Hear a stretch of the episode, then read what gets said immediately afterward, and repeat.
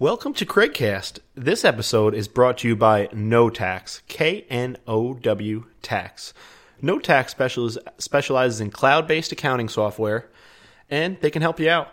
When I first got my first job, I used to do my own taxes on QuickBooks, and you know, it wasn't too bad. I was a business major in school, but since switching to Know Tax, I've gotten a better return, results not guaranteed. It's taken me a lot less time, and I've just enjoyed this experience a lot more. This episode is also brought to you by SIP, located downtown Plattsburgh. SIP, it's one of my favorite restaurants. They always serve fresh local food. They got, I'm not sure if it's the biggest tap list, but definitely top three biggest tap lists. And they make some great cocktails. So if you're in the mood for some lunch or some dinner, stop on down to SIP. I am here with Philip Page. He is a partner in the Madrid Mercantile, a realtor with TLC Real Estate, and a recovering political figure. Welcome to Craigcast. Glad to be here. Thanks for having me.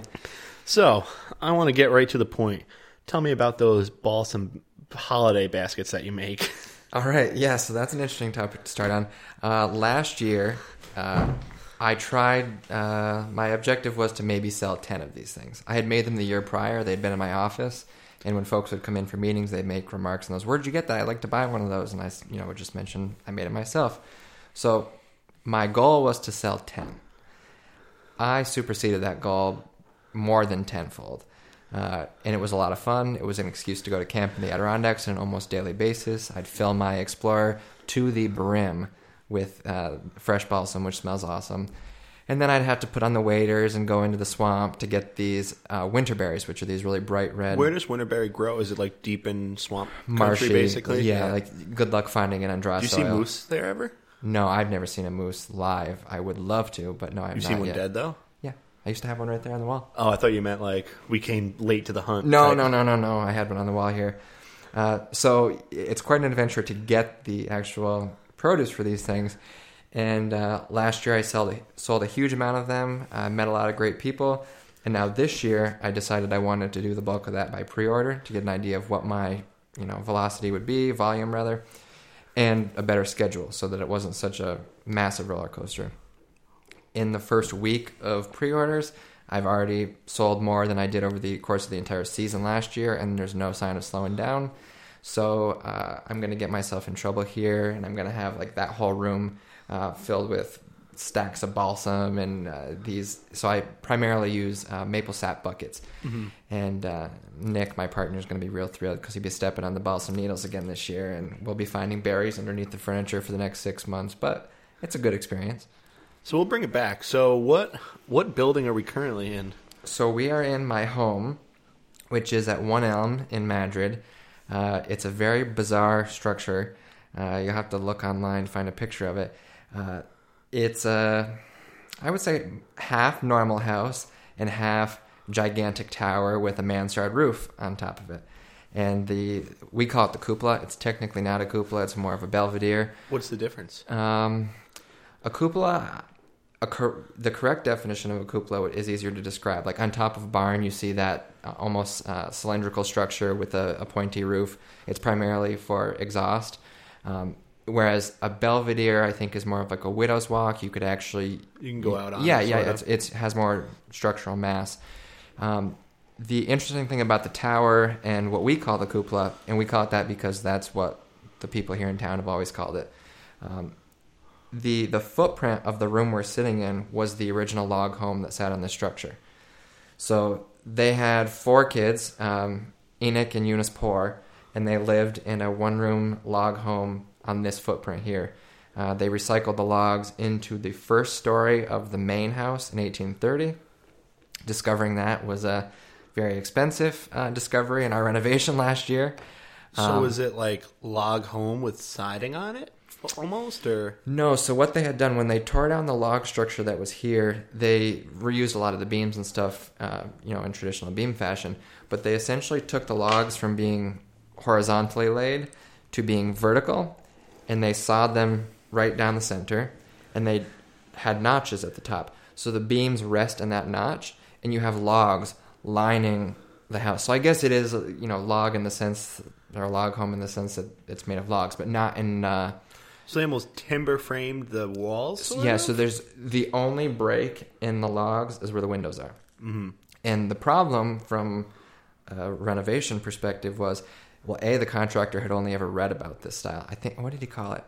Um, post and plank. It wasn't even post and beam. It's like even more intense than Yeah. that. So we had to put insulation, we had to rewire, but there was nothing to There's no. It's not like two by fours to go in. yeah, so we had to effectively from the wall that is behind you over, that has all been reframed, re-insulated, new electric, Yeah. all the plumbing is brand new. So the the main house, as we call it, is a new home in the shell of an old home. Uh, the tower we're sitting in right now in the first story, this is one of two rooms left in the whole house with the original plaster, and that's got to change. I mean, you can see the it has a really No. interesting rounded ceiling. That has character. Yeah, it has character, but I mean, it's chipping. It's not really Is ideal. This, is this Asbestosville? I don't think so. It probably was before asbestos. Yeah, honestly. truly, that's a good point. Long, it, I mean, even the plaster was accordion plaster, like very, very early, early Yeah. uh, plaster and lath. So the construction uh, of this house is very primitive, but it's not going anywhere. Um, so the, the house itself um, has a lot of cool history. I'd d- done a bunch of research on it before I even moved in. Um, I'm a big nerd, so I went to the county uh, clerk's office and was digging through deeds and did all sorts of research on those people.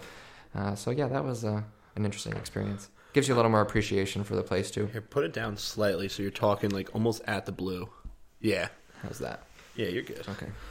That's awesome. Well, you've had your eye on this home for a while, right? Because you were, did you grew up? You grew up pretty much in Yeah. Madrid. Yes, in Madrid. Don't you ever call it Madrid, people? No. they will. They will correct you, and they're Yes. not too happy about it. We we pronounce half of our towns in this area, so How do you pronounce Heuvelton? Heuvelton. Heuvelton, I'm But- North Country so native, basically. On paper, if you looked at what we call Hopkitten, it's Hopkinton? Hopkinton.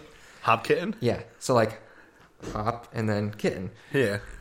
Not at all how it's actually spelled. Um, we say Canton in a weird way that folks from out of the area are like, what the heck are you trying to say? Uh, what else do we say that's weird? Uh, we have Pickering, which is uh, on paper Pitcairn. Uh, we- we have all sorts of bizarre pronunciations. I'm not sure what the root of that is. Uh, my I'm not going to go into my dad's theory about inbreeding, but he would say it's generations of inbreeding. Could be. It's a small, small No, population. no, You no. I. I dispute that. I, I'm a genealogy nerd. None of that. Um, I forget what your original question was now. Oh, That's- I in the house. Yeah, so I grew up 10 houses down the street from here. And uh, actually, originally, I grew up way closer. So, where there's one house between my house and the downtown quarter. The people who live What's here, the downtown quarter? like where the bakery is, the bank, yeah, I guess the down. yeah, like downtown, downtown district. downtown. So the the lady and the gentleman who lived in this house my whole life, they'd been here for 60 years. They owned a general store in the square there. Joe, the gentleman, was my grandfather's best man. Nancy was my grandma's best friend. And we, uh, my parents and I, lived in a house that my grandma owned on the hill. Very poor, very, very poor. And Nancy was the type of lady who, when I would go up to get milk or bread or what have you, uh, you could say, put it on the tab. It, like this was an old school sort of thing. Yeah. And the house that we lived in was just behind the store, and the house itself had no yard. So Joe and Nancy gave us the store's backyard to be my play area. So I had my little sandbox there and whatnot. Fast forward 23 years, my parents not owning a home until they were quite old. I'm buying the house from Nancy and Joe at 23 years old. So I had grown up loving this house. It looked like the Addams family house. It was in a state of, on the exterior at least, disrepair. Uh, hadn't been painted in decades. It, if you picture the Addams family, the monsters, that was this house. Uh, so yeah, the, the day this house came on the market, I was leaving for grad school. I was convinced it was not going to happen. It was still on the market when I came back from grad school, and lo and behold, here we are two years later, sitting here this money pit of a lovely house. Oh, I always tell people like it's not it's not all fun and games when you get like our house was it was covered in mold. It didn't have a bathroom, didn't have a kitchen, and it was um, we took out seven thousand pounds of trash. So I know I know how you feel when you, you you discover our house had when we first looked at it, it had a little spot of mold in one corner, and um, we were like, "Do you care?" If, it was it ba- it wasn't a foreclosure, but it basically was like I don't think people ever lived there for like six six years or something. It's like, oh, do you care if we take off a little sheetrock and see? They're like, no, that's fine. And we took off a little piece of sheetrock behind the um, behind the sheetrock was insulation, and the insulation wasn't moldy. So like, this is great. They were like, you know what, that could be good. It might be such a tight house that like a little condensation just rose in that corner. Perfect. So um, we buy it. We bought it for forty five thousand. So it was like we basically wanted it for the land and take off some sheetrock and take take off the uh, insulation. And behind it, we're like, oh, that corner is a little moldy. Let's go a little further. Let's go a little further. The everything like gutted. It was pretty much gutted before. Like the two by sixes were exposed in some spots because it was originally a hunting cabin basically, and then they built additions around it. So we had to new septic, new well pump, pretty much new everything. So we sort of we know how you feel when uh, the the joys of renovating a home and because everything, nothing's free. No, no, no, no. and there are plenty of surprises just when you think, okay, I have everything under control. Well, there goes such and such. Uh, What was the biggest surprise you found renovating, or like the coolest thing you found? I would answer that in two different ways. The coolest thing we found was, and it's probably just over there on the um, mantle there, we found a Civil War medal in the wall. Uh, not sure how it got in there. When Um, was the Civil War? uh, ended in 1865, so uh, Yeah, around so- the mid mid 1800s. Um, so th- that section of the house had been built for 30 years when the war happened, and the medal we've determined was like the the precursor to the American Legion. It was given to folks who were veterans of that war. So how it ever ended up in the wall remains a mystery. That was the coolest thing we found. The not so coolest thing we found was that when you first walk in the house, there's this beautiful yellow birch staircase, which was one of the things that I noticed as a kid. You know, I'd come here for trick or treat, I'd get to peek in the house, and I was just drooling over this. The problem was when they put that staircase in, they cut through structural beams that did no, you know, shoring up of any kind. So the house, the second story, which was added on much later, was pushing on walls that had no structural support whatsoever. So beams that were not meant to be holding up the whole house were holding up the whole house and had cracked substantially. So not only did we have to put all new LVLs underneath the existing beams, uh, laminated something. Oh, beams the engineered beams. Yeah. yeah. very pricey. I just made a little money. yeah. So uh, we had to put all new beams in the main house, and then we had to reinforce a wall to the extent that rather than being just, I'm guessing how thick a wall is, like eight inches Yeah. roughly. This wall is like 16 inches because it has beams built into the wall itself that are holding up the upstairs. So that was like twenty thousand plus dollars of just beams that you can't even see or enjoy that were necessary. So I watched my dreams of a master bath upstairs like flying out the window with each beam they put in.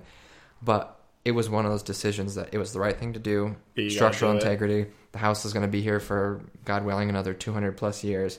So hopefully I'm that homeowner that somebody someday is like, oh, thank God they did this for me, rather Yeah. than me looking back and saying, oh, Mr. Aitchison, why did you cut holes through beams and just so.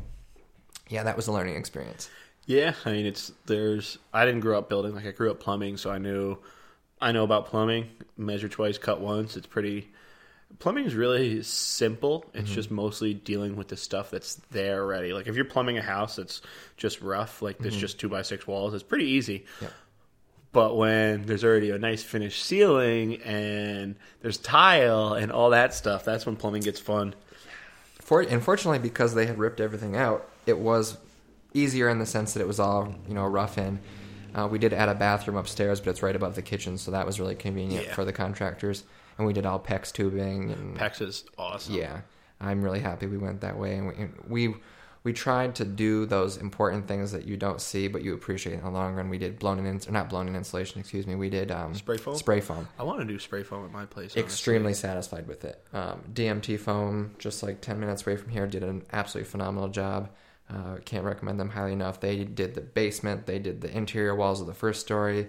They came back and did extra. They were awesome. Yeah. And we've noticed a difference already just in how much greater the heat retention of the house is. I haven't seen the heating bills yet because this will be the Yeah. first winter. What do you heat with?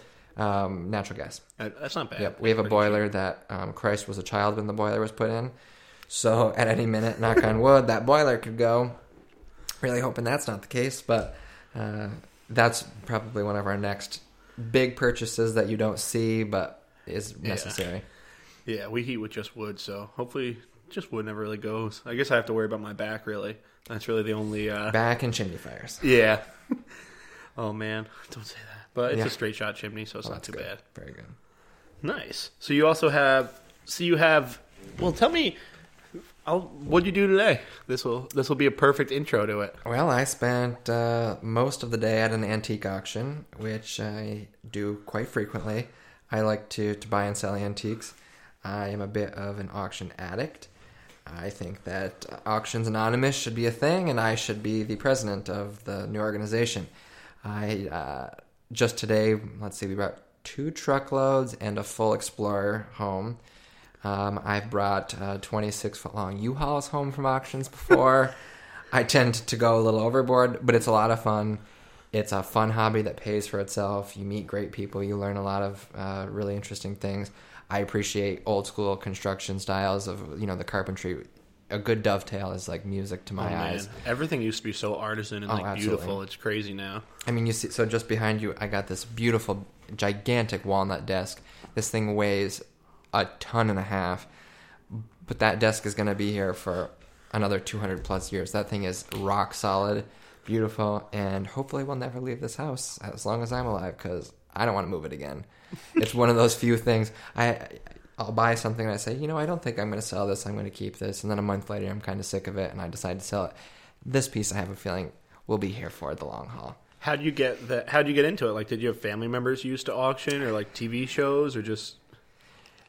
You know, not really. Um, my parents, we we had antiques in the house, but it wasn't necessarily by choice. It was by you know inheritance. Yeah. Um, I personally think it was my love of local history and um, history in general. When I'd go to a museum, I'd always be like, "Oh my gosh, those that furniture is beautiful," and I always wish I could live in a museum. So I'm kind of living out my dream by filling this place with Yeah, you're with getting there. You got Civil War stuff. That's so cool. The Civil War. Yeah, that was fun to find. Um, and it's always, you know, that, that piece in particular is cool because it, it has a story, and I, I'm pretty sure I've figured out which person in this house's history was in the Civil War, so I can I can make a reasonable guess as to who owned that originally. Um, and I love when you know you buy an antique piece that the auctioneer is able to tell you this came from the so and so estate, and they were this, they were the grandson of so and so. The number of pieces in this house that you know, I can tell you this belonged to such and such person, and it's that big stone house out on Route 31 or whatnot. Yeah. I like the the added story to the to the pieces, and I think you know when I'm selling these things too, other folks have connections to that. You know, Yeah. I, I sold a set of four chairs recently that came from Fox Island, which is like at the mouth of the St. Lawrence and uh, Lake Ontario, and the fellow who bought them from me, his family had a farm on Fox Island, and he treasures these chairs now because of that familial connection. So. I really enjoyed that. I think it's a lot of fun, and I, like I said, I appreciate the craftsmanship. Yeah, I mean it has. I love old stuff. Like every everything just used to be so much better. Like the Mm-hmm. way like solid wood and like people hand like it's amazing to me. Like I always wonder like logging back in the day across. Like I think about how long it takes me to cut down a tree and chop it even to even the firewood. Not even like like when I got my sawmill done. It was a manual mill, but it's not like a lot more advanced than the mills used to be. So mm-hmm. cutting down a tree, bringing it by horse, getting it up on the mill, stacking it, moving it to New York City, and like building stuff like that. Like it's so crazy. Like all the, even the most amazing thing to me is like people who used to clear land back in the day. Mm-hmm. Like we, our first year, I guess we sort of cleared like the pioneers. Like we didn't have a tractor to use or like anything like that, and like. It's it's so much work, like just burning brush. I don't know how they used to get stumps out back in the day. That is what amazes me the most because stumps are so hard to get out. I wonder if it was burning. Uh, so one thing I've learned, because I'm, like I mentioned, a huge local history nerd. One of the only ways that uh, people were able to get cash in the early frontier days, in this area at least, was what they called potash. So they would burn trees. They would clear land, not even necessarily for agricultural purposes, but to get the ash, which they would. potash. Yeah. what, is, what is potash? So potash, it, it's used to make lime. So Ah. it would be for soap, for candles, for all these various things. And my understanding is, it just so happened that, like in this area, this area was first settled in the very early 1800s. At that point, you know, the motherland, the, the UK, they didn't have any forest lands to clear anymore, so they didn't have access to the amount of ashes that that we did. So you'll see on maps for local communities asheries, and that's where they would collect the community's ashes. They'd put it in barrels and they'd ship it. In, in our case, you know, to Montreal, where it'd be processed. Uh, there are different levels of potash. It was a pretty intricate thing. So for people to pay their mortgage or their taxes in the early days, most often the income that they used to do that came from potash. So is it just like is it is any ash potash? I think it's based on the lime content. So they're like, I believe like maple, oak, harder woods are more indicative of like high quality potash. Like if you just went out and burnt a bunch of white pine, you wouldn't get nearly as much. I guess that makes sense because they have coal, like they make the most coals and stuff. So I guess that probably has something to do with. Yeah. Huh. Yep. So there was all sorts of practical uses to, to that. And you were saying, you know, appreciating the craftsmanship. You know, it's one thing you you think you mill your own wood, you've got boards ready to go, but you can't just go to Lowe's and pick up uh, a, a drill or even screws. You'd have to go get your flathead nails from your local blacksmith, Yeah. who was specialized in primarily one thing. And Yeah, just made nails all day. but you think about the level of How good you got craftsmanship. stuff. Exactly, exactly. When we redid the uh, plank floors out in the main house, we bought uh, uh, cut square nails. I saw, yeah, from like the largest or the, the longest uh, running uh, blacksmith's shop in the, in the country. Like it has all these cool, really cool things, but we wanted to keep. You know the the ode to the folks who were here originally. Unfortunately, the floor was a little bit too far gone. They'd cut too many holes in it and patched here, there, and Yeah. everywhere. So we had to go. We got all new rough cut pine. We planed it ourselves. We cut it ourselves. We laid it. We put the, the square nails in, which took a long time. Do they go in different, or it's just not? Probably doesn't drive as smooth as a regular. No, it nail? doesn't drive as smooth. They're much more likely to shatter. Um, they bend. I would say probably a little bit easier because we dr- wanted to do the thinner ones. You could get gigantic square nails, Yeah. but we didn't need you know You don't need five inch. tie, yeah. Exactly, exactly. So uh, they would bend if you hit it just improperly, much more easily than a, a standard steel nail or something like that. But it was worth it. Yeah. I, I don't regret that at all. Yeah, I always feel like in the end, you always want to take the shortcut, but it's always so much better, Mm-hmm. so much more. I got to work on my fancy words, not say so much better, so much more rewarding. Yes. than just using like just going the simple way or taking the shortcut. Like even like I'm sure if you were like, ah, let's not put in the engineered beams, let's just you know it's been going for this far, and then. Oh well, we want to put a bathroom in upstairs. Oh, you can't put a tub on that, or even worse, the tub would come through the floor or something. Yeah, and there So- goes the beautiful kitchen. Yeah, Yeah, exactly. Um, and there are things where I did take the shortcut where it bothers the heck out of me now. Like there are a few cuts on the floor that I remember thinking I'm never going to even look at this. I'll Every it's, time you it's a little crooked. now. Now I'm like, damn it, why did I do that? I should have just. And now to go in there and fix it would be nearly impossible. Uh, but took that shortcut. Lesson learned. It Yeah. wasn't worth it. Yeah, I mean it's there's a bunch of back to like craftsman too. Like I always, I really want a real samurai sword. I know my homeboy Joe Rogan has Mm-hmm. like a legit one from like I don't even know if it's the 1400s or like, but like Long ago. it's crazy. Every well, Mm-hmm. when you think about it, everything used to be like I guess technically everything is sort of handmade. And I guess there's robots and stuff, but things are still handmade. But like the craftsmanship that used to go into like woodworking, and it Mm-hmm. wasn't like they didn't have a planer. They used I don't know what you call it, but like the the sh- oh yes, yes, yes. I know what you're talking about. yeah. but just like doing that and the whole building, like they didn't have just everything. Like even they didn't have mm-hmm. tractors, or even like trucks. Like like when we move, our lumber is like it's not far away from the house. It's like 200 feet or something. But mm-hmm. we just throw it in the pickup and drive on the road and drop it off here versus like horsepower, steam steam power. That's what built America. It's crazy. Yep. I think of all the, and you know, this craft still exists today, but of the old school crafts, masonry I appreciate the most. There's nothing like a beautiful old stone home, and the character and the cut stone, um, the the mercantile building next door, that the stables. So from the river, it's it's a three story building, and that first story, which is built into the hill, is beautiful cut limestone right from the river out here. If I could make a good living and go into any other field, I would love to have my own quarry. Like a bunch of quarries in this area because St. Lawrence County has such diverse geology. We've got the red sandstone in Potsdam, we've got Gouverneur marble, we've got the limestone here in Madrid, uh, we've got uh, granite and gneiss in the southern portion of the county up in the Adirondack foothills. Um, when, when you go uh, to Parliament in Canada. The red sandstone you see in their buildings comes from Potsdam. When you go to all these big cities, the marble that you see in the structure itself comes from Gouverneur.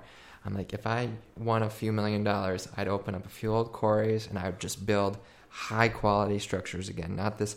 I, I see fake stone on buildings and like veneer stone, and I'm just like, gross. Yeah. If if I had a million dollars, that's what We I would had. do. I'm from downstate, from Rockland County, and Haverstraw used to be the brick capital of the world. Oh, cool. Like all the buildings in New York City, they're re- like they're red brick everywhere because we were right by the mouth of the Hudson, so you can get to the ocean Mm-hmm. and stuff. And like all big New York City buildings, like a lot of them still say like Haverstraw brick or whatever on it. So I guess everything was like that back in the day. Really, Mm-hmm. like it's crazy how. And that's why waterways are all built up because you used to just take stuff on on water. Yep.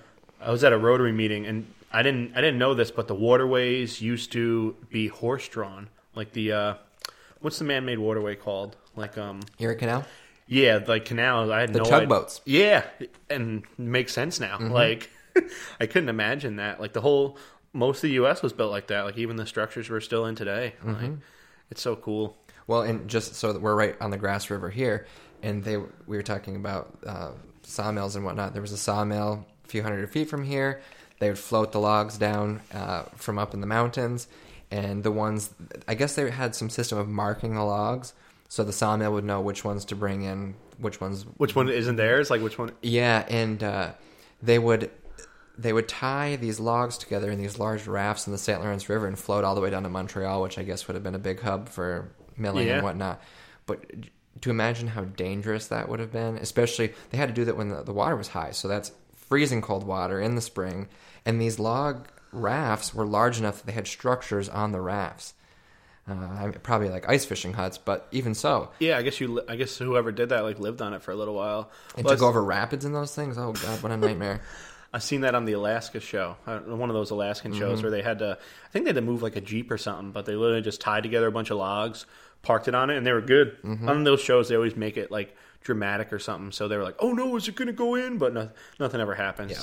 I wish they just made those shows like not. I guess you got to make them a little dramatic. and they stir the pot and get the people disliking one another. It's like, oh, I can't believe Brett did that. that was but it's like a train wreck. You can't look away. yeah, it's like that was my fox line. He knew. He knew that was my sacred trapping grounds.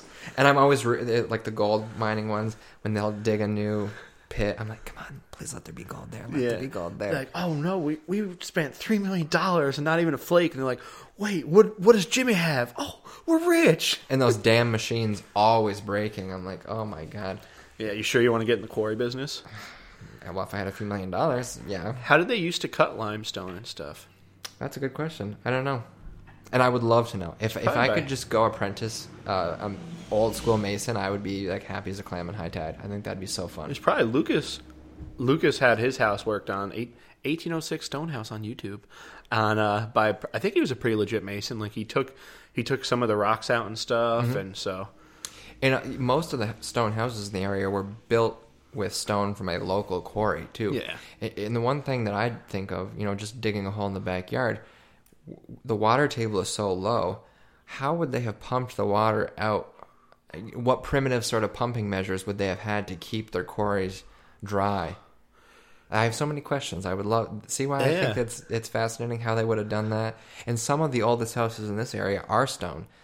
So in an era where you know you you read the history of these communities, it's like log cabin, log cabin, log cabin, stone house. So they didn't yet have the technology to build frame houses, but they had it to build stone. were the ballers building with stone? Like was that like what the rich people did back in the day? I think to some extent it depended not only on status but on um, I guess where you are, not, not necessarily ethnicity, but in in Madrid and Waddington it was the Scotch. When they came, they were Masons. So I don't know Damn, if Scotsman. yeah, yeah. Drinking, being a mason. I, I guess so. I guess so. Huh. But uh, and it's funny the the family that lives in there's one road here in town that has like five beautiful stone houses out in the country, and the same family has lived in those houses for almost 200 years, like not necessarily direct lineage, but that the Fishers, their last names. Yeah. it's like Fisher House number one, Fisher House number two, and I think there's something so special about that. Go talk to the grandpa there. Probably knows mason work. He'll take an apprentice on. Yeah, I would have so much fun with that. I really would. We did a little stonework, but you wouldn't like it. It was the fake stone. Yeah, I can't. I'd cry a little every Yeah. I'd be like, no, don't do Well, it. Well, now they literally have ones where it's like it's like a piece of uh, plywood that has the stone already built onto it that you Oh, just wow. screw in. It wasn't like that though. We wouldn't do that to you. I cry on the inside. I have to vent a little bit about something local. So Potsdam is known for their sandstone. Beautiful, beautiful sandstone. It's red. I guess it's because of high iron content in the, the sandstone. They just built these beautiful new signs, "Welcome to Potsdam," and they put fake freaking sandstone on the signs. I'm like, I'm about to go dig a hole and dig up some sandstone for you. Rip this crap off and start over again. I can't. I just every time I drive by the sign, it's like I want to gouge my eyeballs out. But far be it from me. Not my town. Not my Yeah, but I'm sure the town probably owns uh, some quarries or someone would have donated it. I don't know. And it's just painful to look at. But maybe Yeah. that's my Eh. snobbish perfectionism. Eh, you can appreciate the craftsman, the craftsman work and Yep. stuff. So it's like that's that's And I give uh, props to Clarkson because they just built a new sign too at like the exact same time. These signs are un- still both under construction. Clarkson used real sandstone. we got that Clarkson money though. In the town of Potsdam, homie. Well, they should donate some of their freaking sandstone. Yeah. sandstone. 'cause this Get some of those engineers to go figure out how to get it for Yeah, free. no kidding. Oh my gosh. But I guess they're a bigger fish to fry. Yeah, eh, it's not bad though. You could. Now I want to build some. I want to build. Uh, one of my my sister used to live in. She still lives in North Carolina, but a guy on her. She rented from a guy on his his property. He built like a like a sweat hut, basically all out of mm-hmm. stone. And we have we have some pretty cool old stone walls in the back of our property. Like there's one. Mm-hmm. The pine is two people can hug around it. I call that oh, my spirit tree, mm-hmm. and it's grown into a rock wall, like through it. So it has to be like I don't know the growth rates of pine, but it has to be at least like a hundred, probably a hundred years old, right? Like if it's like two people can just touch hands around it. So that was there because mine used to be all farming land, and hmm. like there's really nice stone walls, honestly, throughout. We only have like one on our property, one in the front, but like in the woods all over, there's massive rock Yeah. walls. That'd be a, like that's somebody's family's whole life, like mm-hmm. clearing a hundred acres of stone. They're, I think people used to be so jacked in the day. And their backs probably hurt real bad. No, they probably Such calloused hands. well, they probably didn't. I feel like backs hurt now because you sit at a desk and sit at a Mm, computer. Like people, like uh, I know, like native, not native, like American, but like uh, I watch some of those fishing shows where they're like, let's say like the Philippines or Mm-hmm. something. When people hang out, they just like take like a deep squat and like none of their backs hurt. Like they're they're super flexible. Like that's what you're supposed Hmm. Well, to be you probably doing. have a lot more muscle around your your bones Yeah. and stuff too. The um, yeah, that's interesting. I guess I wouldn't have thought of that. But and, and think of the dual utility of those old stone walls. You know, you're getting the rocks out of your fields so that you can have more successful crop yields. But if you decide to use it as pasture, it's also a fence to keep your animals in. Mm-hmm. Um, so that I heard of a guy. You would like this business. He goes and buys old, like he'll go into like into Madrid for Madrid, for example, Mm-hmm. catch. and he'll just talk to a farmer and be like, "I'll buy your stone wall for three grand, like a few hundred. He brings it to Boston, to Philadelphia, and sells it for bank. And it's literally just as like a dump truck and guys who throw it throw it on. Mm-hmm. So that'd be a Oh, I would love to do that. I would. I could build stone walls all day long. The uh, the thing I would love to build. This is on my bucket list.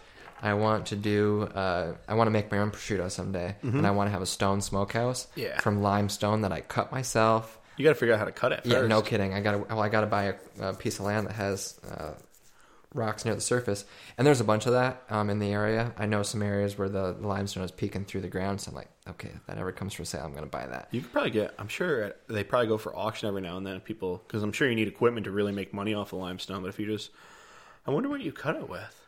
I heard once upon a time that it was like string with sand. It's like a slow process. Ah, I wonder what kind of string though. It must be like steel or something like that. Like, I don't know because they wouldn't have had like diamond wire back in the day. yeah, I I don't wouldn't know. think. Um, now I'm gonna have to look this up and figure it out. Yeah, we're gonna figure. It's out It's funny though. I, I thought I did successfully look this up. I went to an auction and I bought this six volume um, history of masonry. Yeah, it was stone masonry, like Freemasons. I'm like, well, interesting, but not what I was looking for. What are the Freemasons? um, it's like a fraternal organization, um, kind of like Rotary, but they have more, More secret. secret. society. And I think, you know, don't quote me on this.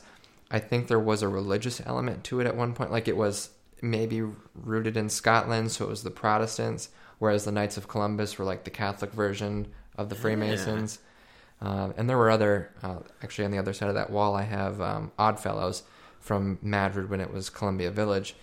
Um, and that's 1847. That goes back quite a way. So there were all sorts of different uh, fraternal organizations. Yeah. Um, but I, I, that's what I think Freemasonry is based in. And they're they they're called like Masonic law or Masonic law. Yeah, there's one sort of near me, and they have a Facebook, and there's just like some of the most beautiful beards I've ever seen, like just big mutton chops, and Goals. just like just dudes standing with swords. I'm like, I should I should look into that because one of my buddies in, he's like, yeah, dude, you just got to check it out. So I'm like, ooh, is that is that really that secret? Like, Well, there's a documentary on Netflix. You can watch. They'll let you watch up to a certain point of like the initiation. There are things they won't show you, but there are things they will show you. It's pretty interesting. Uh, Nick has watched that, and I fall asleep. Uh, but I'm a grandpa and fall asleep pretty early anyway, so don't blame the documentary. yeah, huh? Eh, Rotary's Rotary's good enough for me now. Probably i i done right, pretty time consuming too. Yeah.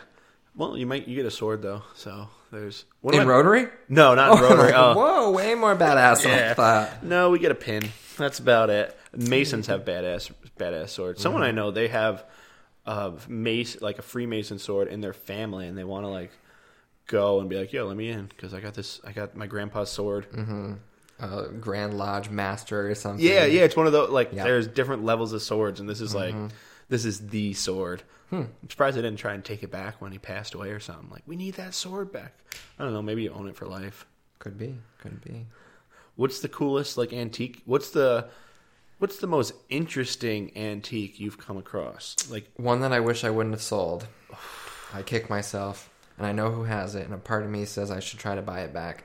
So I'm gonna delve way too deep into some no history dive, here. literally dive so deep. So the the Native Americans owned obviously all of New York State at one point, but even into the like late 1700s, just post Revolutionary, um, the the Iroquois nations owned what is now like the North Country. Uh, George Washington appointed a fellow named Abraham Ogden to be the negotiator for a treaty to get back or to get all of that land to have the natives relinquish their title to it. So Abraham Ogden negotiates on behalf of the U.S. Isaac Ogden, his nephew, negotiates on behalf of New York State. He's the Attorney General for the state of New York, and I think Abraham was the Attorney General for New Jersey.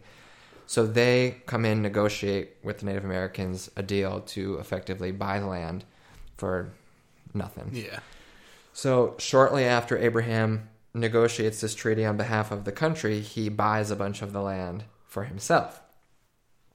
Uh, Samuel Ogden, who I think would be uh, maybe a brother or a nephew to Abraham, he's Og- Ogdensburg, which is uh, the only city in St. Lawrence County is named for him. He was kind of separate. He never lived in St. Lawrence County. But Abraham and his two sons and a son-in-law bought Madrid for sixty thousand dollars in whatever money. Yeah I, I want to say it was like 1800 1802 the town was formed in 1802 but they bought it before that so it was a 10 mile square so if i'm drawing a kind of a map of st lawrence county which That is doesn't even seem like a good deal for back then. Ten miles for sixty grand. 10 miles squared and a lot of it was st lawrence river waterfront so Ah. Uh, this is St. Lawrence County. Weird angle. The original 10 towns were all roughly 10 by 10. So they bought Madrid and pieces of other towns, but they bought all of Madrid entirely. At that point, Madrid and Waddington were one town. The two big brothers, so Abraham was the father, he died pretty soon after he bought it. His two sons, Gouverneur and David, actually were engaged in settling the land. David lived here part time. Gouverneur lived here pretty much full time from almost the beginning of the town's founding, but in what is now Waddington and the St. Lawrence. Uh, there is a diary at the County Historical Association that I'm writing my quarterly piece on. The quarterly is the County Historical Association's quarterly publication. Um, her name is Charlotte Seaton Ogden, and she wrote a diary. She was married to Gouverneur about Madrid as it was being settled and as the Ogden family was recruiting people to come in here to buy these parcels. Excuse me. So Gouverneur lived in a very beautiful mansion on the mainland, and David, his brother, lived in a stone mansion on the island, which is still called Ogden Island. The building on the mainland was called Ellerslie. It burnt in the 1840s, and those Ogdens went broke and moved to Troy, New York. David died in 1829. His wife Rebecca uh, lived for quite some time longer. One of the other brothers got the property. Property um, was bought by the Crapsers. They were another big uh, local family. And then when the Seaway was constructed, they, I believe, they thought the island was going to be underwater, so they tore down um, the main island house, which was a beautiful stone mansion. Oh my god!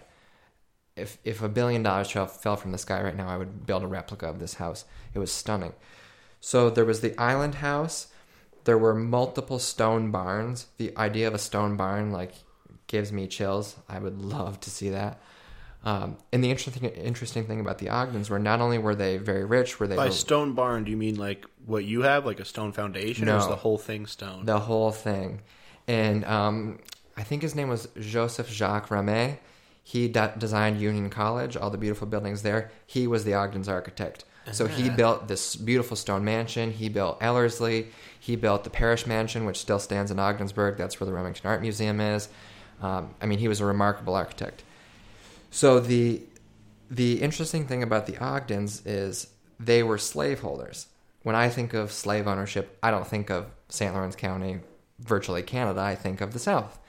The Ogdens had a bunch of slaves, and they kept them up until the very last minute. I found the diary article where Charlotte says, um, "Father sold the two blacks for two hundred dollars. What a great deal!" Essentially, um, and you read this, and you you, you can't read somebody's diary for two decades without feeling some sort of attachment to that per- Yeah. person. Like you, you feel you know them to some extent, and then you read something so dehumanizing. It, it it's a weird, like jarring feeling. yeah. And there's all sorts of speculation that the Ogdens were involved in the Underground Railroad. Maybe, but based on the evidence I'm seeing now, if, if these people were altruistic and they thought that slavery was wrong, why did they keep their slaves up until 1827, the last minute you could have them in New York State? Well, some people would, I believe, like there's weird laws about if you like if the slave got out of the land, like he was free, whereas they would still like you wouldn't just take ownership; you have to bring him back to the original. Yeah, owner, before stuff the like fugitive that. slave law and stuff yeah, like that. yeah, stuff like that. Yes, and this would have been long before that. I think New York State was one of the first to do the gradual emancipation. Um, but anyway, I had a, a beautiful, beautiful piece. It was a, a sideboard banquet for a, a full dining room. One of the most stunning pieces I've ever owned, and it came from the Ogden Island Mansion, the one that was torn down. What is that? What is what the, The mansion? sideboard. Um, it's like um, you'd have it in your dining room, and you'd put your um, not a china cabinet, but you'd put your your dishes in it, and it has a flat top. It's probably a little higher than waist high. Has drawers and cupboards in it. Yeah, yeah, you keep yeah. Just absolutely freaking beautiful. This piece was stunning. And I had just, it was just as I was getting into antique buying and selling, I had a really good offer on it. I was like, okay, sure, I'll sell it. I hadn't yet become attached to the Ogden family. Now that I'm doing all this research on Oh, them, man. and I feel like some level of connection to these people, that I'm like reading their letters and diaries all day, I'm like, damn it, why did I sell that? That was stupid. I'm never going to get something like that again. But I do, I do know who has it now. So I'm thinking someday I'll be like, if you ever wanted to sell that back, I'll buy it for twice what you paid Yeah, for then it. I'll be like, you know, they were slave owners, right? You don't want Yeah, that. you, it's probably has bad juju. You don't want it. Yeah. that. But it's amazing the number of people in Waddington. So that's the town just north of Madrid, which was part of the original Madrid. The number of people who also feel that level of connection to the mansion because it was such a focal point in the community, and people were so upset when it was torn down, and when you know various other houses were torn down. The number of people who have a piece of the mansion in their house, like I know somebody who has this the banister to the stairs in a newer house. It was built in I don't know the '60s, and the fellow who built the house took the banister out of the mansion before it was torn down and put the original 1816 banister Yeah, in so it st- still lives on. Yeah, and Nick and I went over to the island. We kayaked over, quite an adventure. Um, I'm used to kayaking on the Little Grasse River, no big deal. Well, the St. Lawrence is a different beast. Yeah. Very high current. The the waves from shore didn't look too bad. I was like, oh, we'll be fine. We don't need a life jacket. I'm cocky. This will be totally get a life fine. jacket. It is the first and only time in a kayak I've ever truly been terrified. I was like, we might flip and die. This this was not How far of a like a ride over is it? probably a quarter mile. But and so the the thing that made it worse was the current is going, let's say, um, west to east because the river at that point is uh, pretty much along that line. the the current's going west to east, but the wind is coming east to west. So you're being pulled this way by the current, but the waves are going this way. And and from crest to whatever the I don't know The bottom of the crest. bottom of the wave, yeah. Uh, Four, five, six feet waves. Like these were not tiny Yeah, it's waves, at all. yeah. And I'm like, holy Christ, I'm not gonna make it. I'm like, well, of all places to die, I'm gonna die on Ogden Island. Here we go. So we got over to the island and we found because the the water in the St. Lawrence was so low at this point in the summer, we found uh, the old stone fences from where their pastures were, and then the most interesting thing we found on the island was the old cemetery. And when I found it, I wasn't sure it was a cemetery. It was kind of a theory. It was, I don't know, maybe 30 by 30 cobblestone stone fence. And then there were three or four cut limestone square blocks and one cut sandstone. Like, not the headstone itself, but the stone that the headstone would sit on. So I'm like, this looks like a cemetery to me. Put on your research hat when you get back and figure out if there was. Come to find out, there was a cemetery there. And we are told the cemetery was moved when they did the Seaway. What I have been told anecdotally is they moved the stones, Yeah, I was going to say that. but the bodies are still there. yeah, I doubt they would exhume the bodies because they're probably there's probably nothing left with them that old. I don't know. I I guess it depends. Um, so the, the not the headstones themselves, but these The line, I the, guess the, the stones that the headstones pieces. sit on. For some of the family is still there. David, the, the one who built the, the mansion, and his wife Rebecca are in a vault on the main mainland, and they they say quote unquote that they moved the rest of the Ogden bodies to the vault. Uh, I take that with a grain of salt because the kids who were alive in the '60s and who used to play on the island say that the ground was never disturbed in the cemetery.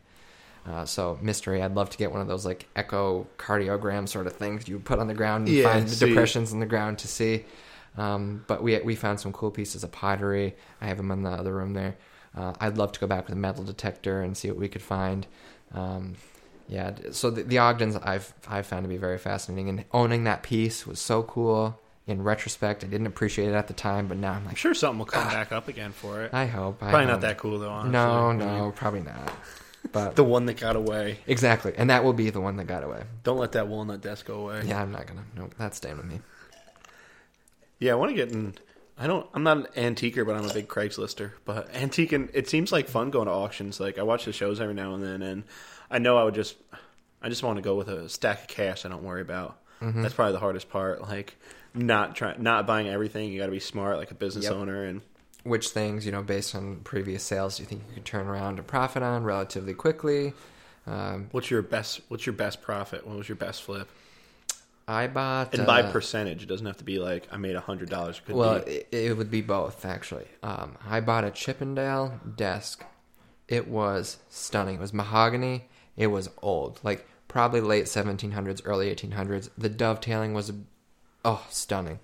It was the narrowest dovetailing I've ever seen. So beautiful. It had stunning brass fixtures on it. It it was easily one of, and just in terms of the craftsmanship, just most immaculate pieces, and it was in such good shape. It was the original finish. Um, I bought it for five hundred. I bought it on a Saturday for five hundred, and I sold it Tuesday for fifteen hundred. And that was a steal to the person I sold it to because the same exact chair, or not chair, the same exact desk online were going for four thousand dollars. But to me, I was like, a thousand dollar profit. I don't need to be greedy. That's plenty. Yeah. And it was such a rush because I was like, I just bought this two days ago and I just made a thousand dollars on this. How cool is that? And that was before I really was even into this. I, that was just a hobby. Um, I threw it up on Facebook. Um, so it, it was a, f- a few of the early things like that that really got me into it. Yeah. Because I was like, I think I can do this. Maybe I do have an eye for this kind of stuff. Um, yeah, I would say that, that was one of the very first antique pieces I bought myself. Period. Uh, so that was a fun experience. Have you ever thought like, oh man, this is the this is the lost ark. This is the like something amazing like that, and then it turns out to be a dud, or Well, mm, I guess it's subjective. I bought uh, a signed portrait of um, Senator Edward Edward Everett, who he was the president of Harvard. He was the governor of Massachusetts. He was the senator from U.S. senator from Massachusetts. All these, you know, important dignified things. and he would Lincoln chose him to be the speaker before himself at the Gettysburg Address. So he has a oh there it is right there. I thought it was um, still in the barn next door. So it's signed by him. It has the provenance letter on the back, like showing like it went from this owner to this owner to this owner. Um, I thought I'm like oh I'm gonna be able to sell that. Somebody who loves Harvard or who loves Massachusetts history, they're gonna buy that up in a heartbeat. Well I've had that for two years and no bites. so and I didn't spend a ton of money on it, but I, I put myself Where you think like there's gonna be so many buyers for this, I'm not even gonna know not what to even do. necessarily so many, but if I found online a signed portrait of an early governor of New York State, like I'm a huge nerd. If I found Governor Tilden's signed portrait, I'd be like, oh my god, I need to buy this immediately. Even for a few hundred dollars, I would probably spend a little bit more than I need to. In Massachusetts, being older and in some ways more historic than New York State, I was like, oh, cool. And plus the connection to Lincoln, oh, this is going to sell. No, a whole lot of nothing. So there he sits on my wall, Senator Everett. Still nice. Still a nice portrait. Yeah, it fits with the mojo here. I've got Senator Everett. I've got Teddy Roosevelt, George Washington. The classics. I've got Lincoln somewhere here. Um, yeah, the classics. I love Teddy. Thank Thank you. Thank you for all the land, Teddy, that we get to hunt on and enjoy. Yeah, it, he is an interesting figure because he did so much good, but he was also like a warmonger and a nationalist and like emotionally erratic and in a lot of ways. What's some interesting stories about him that I wouldn't know? He was big into like African hunting, right? Was that Yeah, so it, um, I think it was in between. So when he left the presidency, he went to Africa hunting, and then his chosen successor Taft took over, and he thought Taft was a disaster, and came back and ran against his his vice president and his chosen successor. I think the most interesting story about TR, and it, it's sad, um, but but it humanizes and kind of rationalizes his behavior to some extent. He was elected to the assembly at 23 years old. He was in Albany and received a telegram saying, "Your pregnant wife is sick. You need to come home." And maybe, or maybe it was, I think it was his his wife first. He got home and he discovered that his wife and his mother were both like on their deathbed. And within a 24 hour period, I mean, fortunately, he was able to get home in time. Within a 24 hour period, his first wife and his mother died in the same house. Was it related? Uh, yeah, she the it definitely was the um, uh, wife who got sick first because the um, TR's mother was taking care of her daughter-in-law and contracted. I can't remember what the illness was, but she got it and they both she got it. perished very quickly. Um, I think her name was Alice, the the um, wife, but it really screwed him up. And essentially, he put his his daughter up for adoption, and uh, he went out he went out west, uh, lived on the the ranches, and uh, said something to the effect of he had to ride. I forget how many miles, but uh, to escape his depression and to escape escape his sadness, he needed to ride uh, a certain amount uh, on on his ranch on a regular basis. Um, one other story that I think is kind of interesting about about Teddy Roosevelt. Um, he wrote a multitude of books, um, and one he wrote was about uh, his experience in uh, war in Cuba.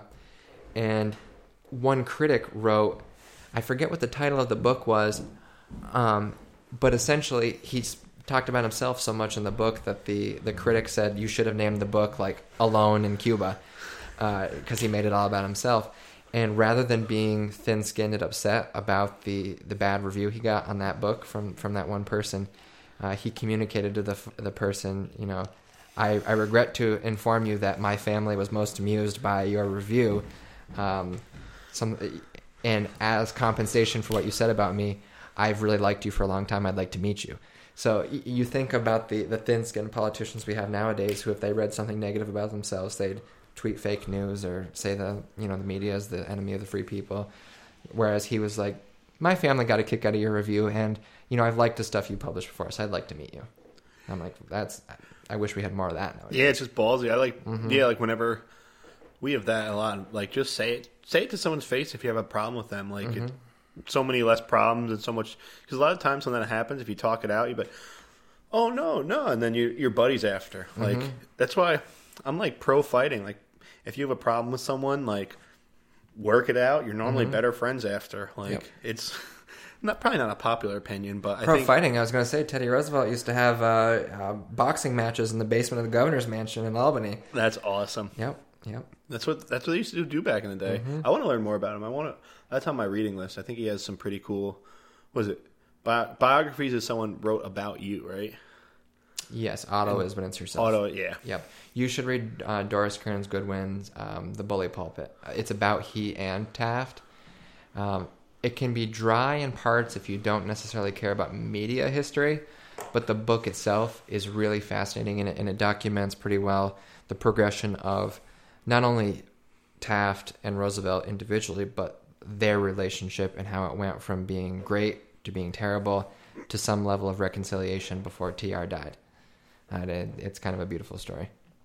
What do you think the most impactful book that you've ever read is, or interesting, or something that you just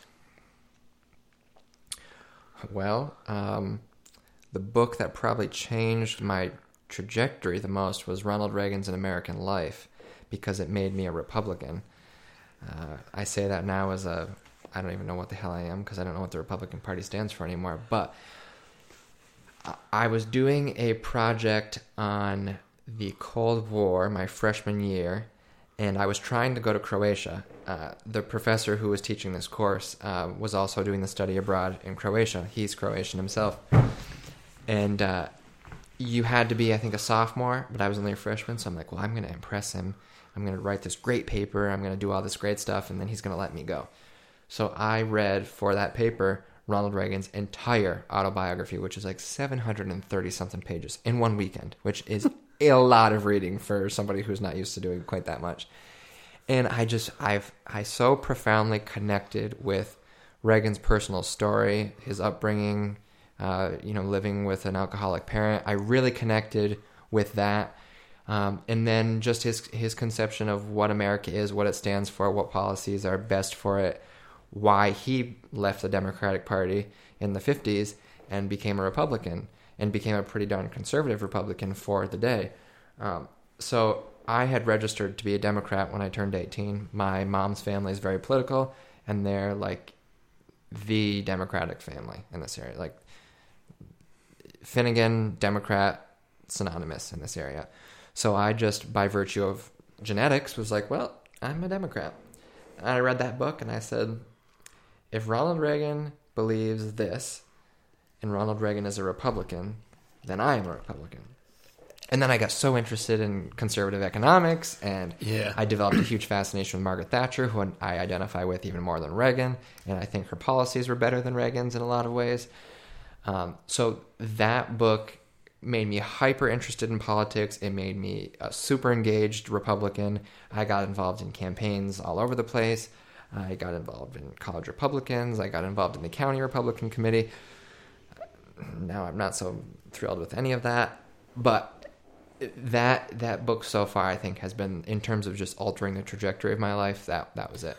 Yeah, I wish it wasn't like I wish the party lines weren't like you have to agree with every single issue. Like every issue is so nuanced and like you're never going to get through a whole issue with just like a news clip or a tweet or like one mm-hmm. like it's so like there's so many things where I'm liberal about, so many things where I'm I guess I'm probably I probably identify most with like libertarians, and not like the hardcore ones who are like we don't need roads, we don't need police, but mm-hmm. more like you know, do do you like the government i think is here to provide the basic services i want like a small government that doesn't reach their hands into everything and like the free market the free market's done pretty good so far i mean we're we got iphones i mean i'm It's sure lifted more people out of poverty than any Exactly. system ever before. yeah Um, yeah, it's a pretty compelling system. That, and I, I think that what you said is extremely common for our generation.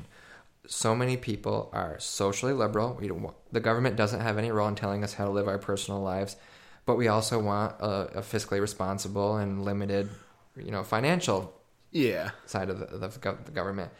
The problem that I noticed was, a, I don't think the Republican Party is any worse than the Democratic Party about purity. It's like you have to be so far right or you have to be so far left to really be somebody that the party itself is going to support or help move forward. Uh, so the purity tests, I think, exist on both sides. My problem with the Republican Party, especially as of late, well, aside from Trump and the awful things he says and I think believes, I joined the party primarily for economic reasons mm-hmm. and for personal liberty reasons and for their in, interpretation of the Constitution. What I have found is the Republican Party now controls every lever of government at the federal level. We have a larger deficit than we've had in many, many years. The national debt is barreling toward $22 trillion.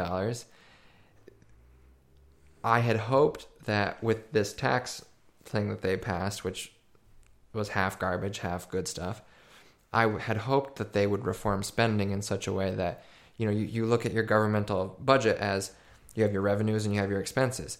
If you cut all your revenues but you leave your expenses high, common sense says your deficit and your debt is going to get far worse. And I thought we as Republicans were in, in favor of responsible financial management and fiscal conservatism and we preach that. I mean, when Democrats are in charge, oh my God, they're spending us into oblivion. We're going into debt. This is terrible. Yeah. But it seems that Republicans have their pet projects that they want to spend all the money on and not actually pay for, and Democrats do too. So, where does a fiscal conservative actually find their home?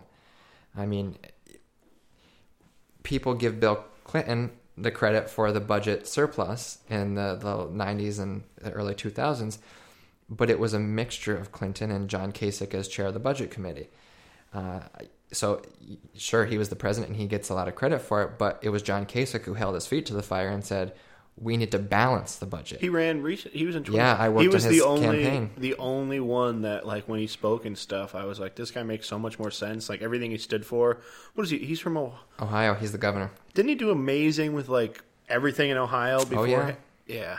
And he's a phenomenal person. And one of the things I liked about Governor Kasich was the person you see on the stage, on the stump, is the same person you see on the bus. He is a genuinely kind person. Yeah. His conception of what public service is and why you actually get engaged in politics, so inspiring. If the Republican Party looked more like John Kasich, I would still be an enthusiastic member rather than a, I'm not sure how much longer I'm going to put up with this crap member. Yeah. Um, he, he, was such an inspiring figure, and he wasn't perfect. But you know, we talk about purity. I'm not going to agree with everything he says. Yeah. There are there were social issues that he had views on that I'm like, well, you know, he and I part company, but we agree on nine tenths of everything. So, yay.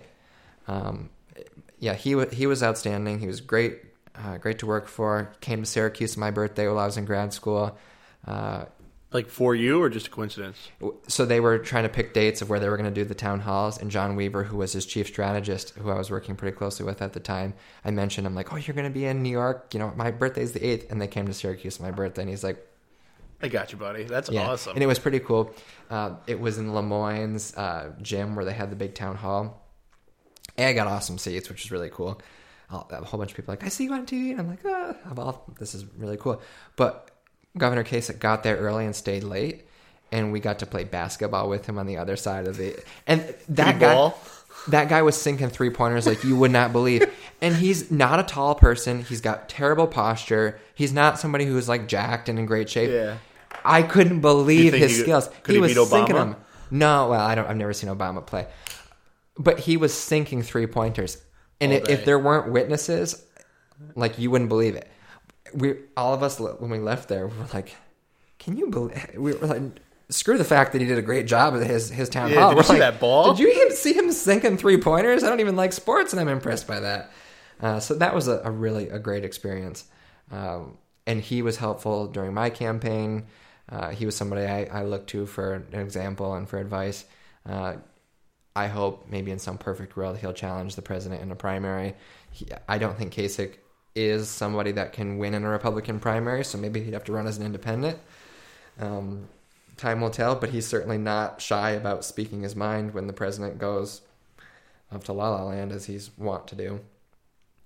Yeah, some things I like about Trump, and then some things I'm pretty confused about. It's, I don't know. I'm pretty. I'm honestly very naive and dumb when it comes to politics. Like I don't, I don't, I haven't had cable in like six years. Like I barely watch the news. It's pretty funny. I get almost all my news from Vice, which is like a pretty. But I like, like on Facebook, I have like I like crazy liberal pages and crazy right wing pages, Mm-hmm. and then sort of see what what the truth out of it all is because it's so like it's so hard. Like I would, is there? Do you think there's any unbiased like good news sources? Like, No, have I think you really have to find your own balance. Um, I listen to.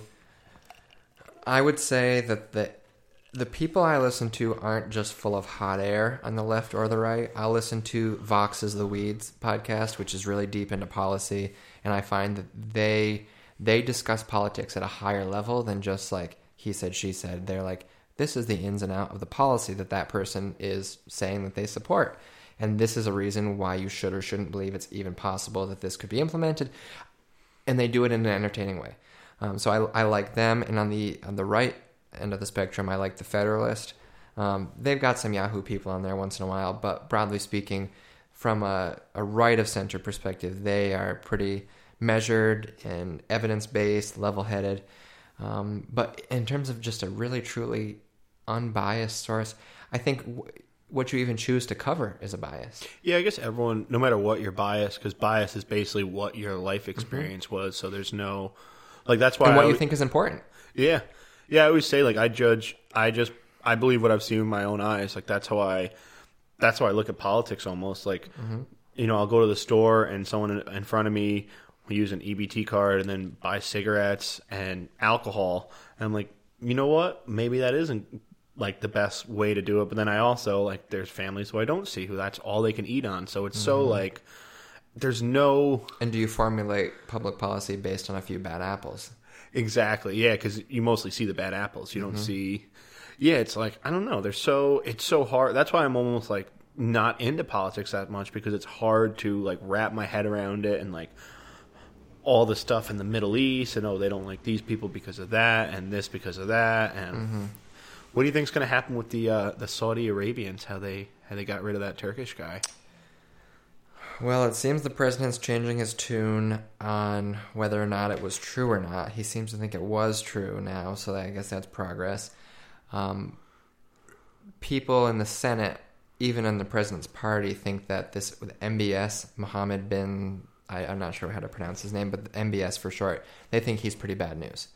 Um, this, and that's the whatever the Uh, president Crown is. Prince. Yeah, uh, the boss. Yeah, so he's apparently not good news. But there have been measures of progress in Saudi Arabia recently, women being able to drive.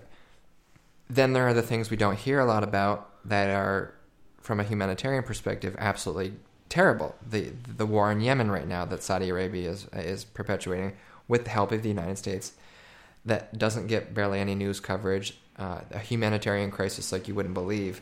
Um, so, it, and it goes back to what we were just talking about with bias. Unfortunately, so often the president, when he says crazy things, that gets the media attention. They're not talking about the war in Yemen and the real life consequences of our involvement in that. It's not sexy. It's not going to sell papers. It's not going to generate Yeah. readership. People aren't going to be like sharing this on Facebook. But it, it's the people who are making the decisions about what to cover. It's their view of what's important and what their motives are. Is it profit? Is it I really don't like the president, so I want to make him look bad, or I do like the president, so I want to make him look Yeah. good. But there are so many important stories tangential to what we hear about. I mean, it, it's horrible that this journalist who was a United States resident, whose children are United States citizens, was allegedly chopped up with a bone saw in a, a, a Saudi consulate. That's just crazy that that that that's happening, and you have to wonder. We have a president who says that the press is the enemy of the people. Are his words giving people not necessarily motivation, but they feel they can get away with it? You know, if we had a different president who really strongly believed in the free press, would he have stood up for the fact that this person was, you know, a member of the press, a- Washington Post journalist? Um, would he have, you know, made a more uh, profound statement saying like, "This is unacceptable. We need a free press to have a free society," uh, and as a result of Saudi Arabia's behavior, you know, we're going to investigate this to make sure that this is what it looks like. But if it is, we're going to punish them substantially. This is not acceptable. Not only from a this is the free press, but this person was a legal resident of the United States of America and should be protected by the government. Yeah, because it's an attack on an American citizen at the end of the day. Yeah, and what message does it send to other bad actors that they can get away with this now? Yeah. Yeah, it's it's so it's crazy. Like the I don't know the it's it sounds stupid, but like all the stuff that goes on in the world, like it's so everything's so interconnected, and there's so many different mm-hmm. views and different different angles, and who works for who, and mm-hmm. who's friends with who, and it's pretty crazy. Honestly, it's like I don't know. Yep.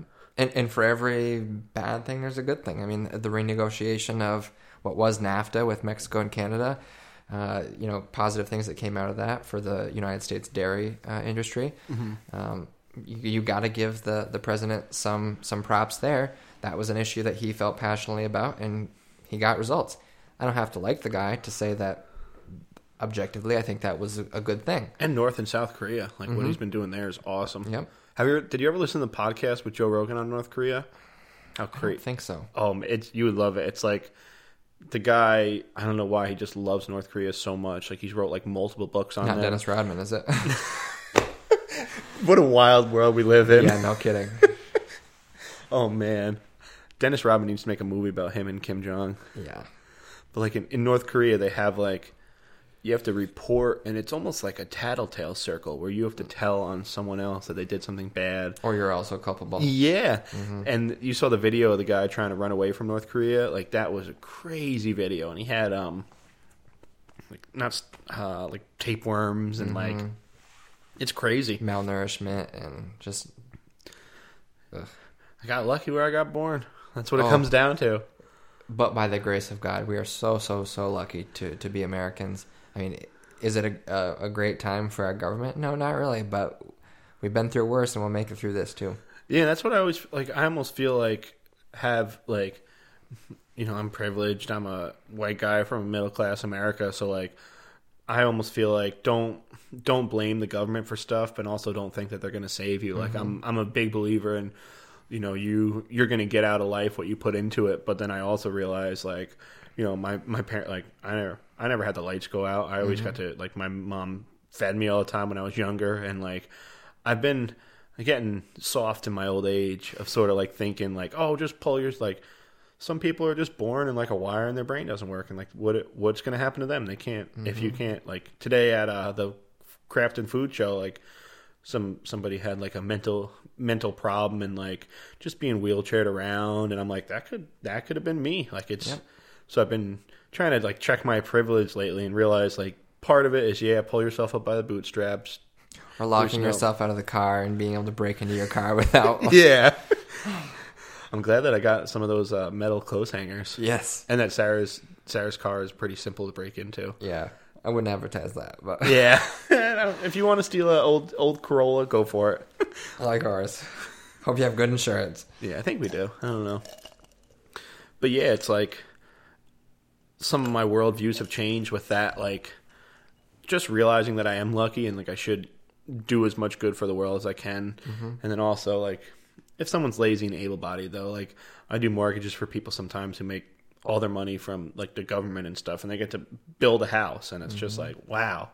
That's crazy, but I don't know. Who knows? I don't know. I don't know about them. I don't know what they've been through or what happened to them. So it's like, it's tough. I've I've been like, uh, I feel like podcasts almost make me like intro, inter, Introspective? introspective, yeah, and just sort of like thinking, uh, just thinking a lot more. Like I feel like consuming content that makes you think and makes you think, not almost on a on a, like a larger scale, like thinking about more issues than just what's in front of you has Absolutely. like has changed a lot.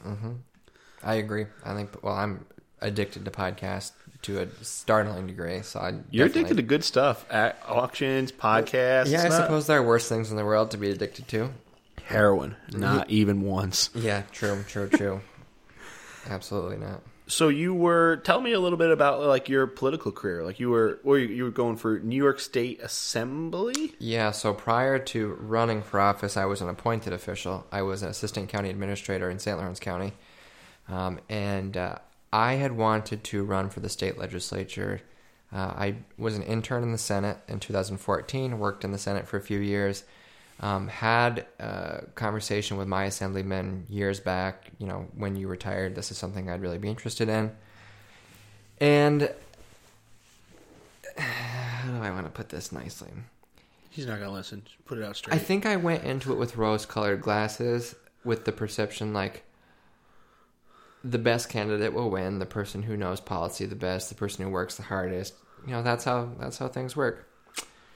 No, that that's not how things worked in my situation. Um, the district itself is huge, so it's essentially the center third of the congressional district. It's a chunk of St. Lawrence County, but very little. It's very gerrymandered up here. All of Hamilton, which has like five thousand people, most of Herkimer, six towns in Oneida, and all of Fulton. So if you look at it like just shape wise, it's like a pear.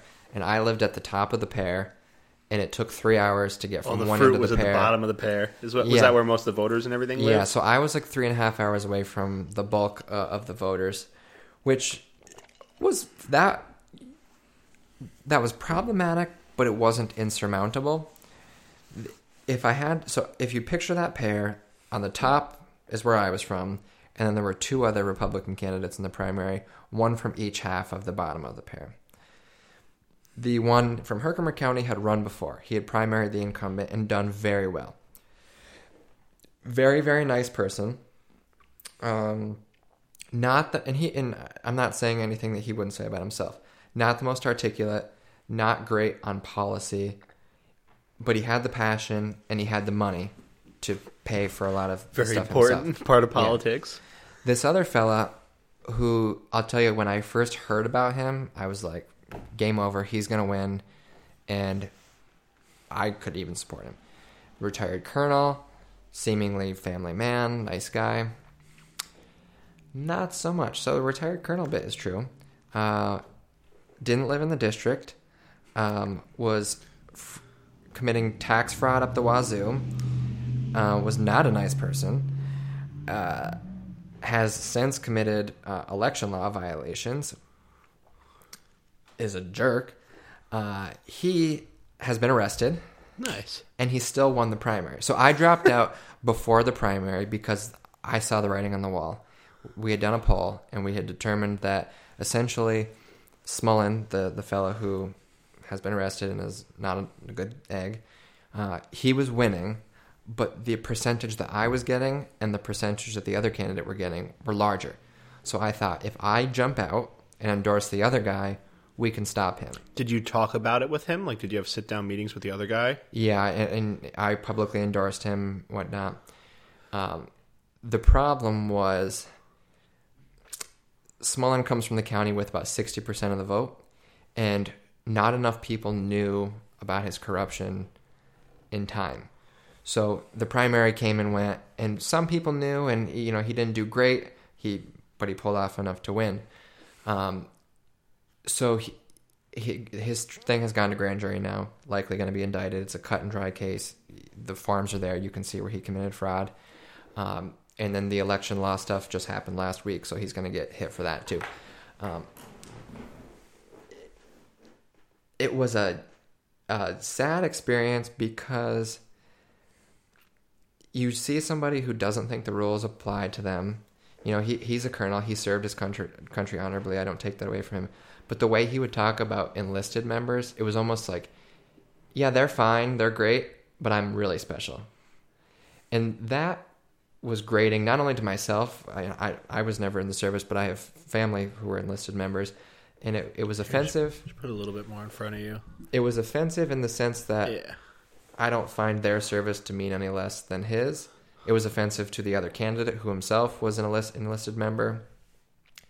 So he, he just really rubbed me the wrong way. I did not uh, like him at all. I thought the fact that you know he'd been arrested was disqualifying. Uh, unfortunately, to the primary voters, it was not, or the, they didn't know. I don't know. Just logistically, also there was a, a primary in his county for a judicial race that was really hotly contested that drove up turnout as well. So he had the advantage of coming from the most populous county. He was the only county that had a primary county-wide. So the stars aligned for him. Yeah. Um, so I have endorsed the Democrat now in the general. Um, disagree with him on a number of uh, of issues, but he's an honorable person. He's working really hard. He's a young person. I think we need more young people in government. Um, so I was happy to endorse him. Uh, Smullen, the criminal, has given himself a loan for his campaign of eighty thousand dollars. I didn't have eighty thousand uh, dollars. He's buying his seat now. Um, it, it's sad to have learned what really matters, what it takes to win, and when you're in that situation and you're faced with those decisions, you know, can you go to bed at night thinking about your conduct? I, I didn't want to look back on this experience and say I should have made that decision. It was the right decision, but I made the decision that was better politically. So it didn't. The race didn't go my way, but I have a lot of lessons learned. I will never run for any uh, office like that again.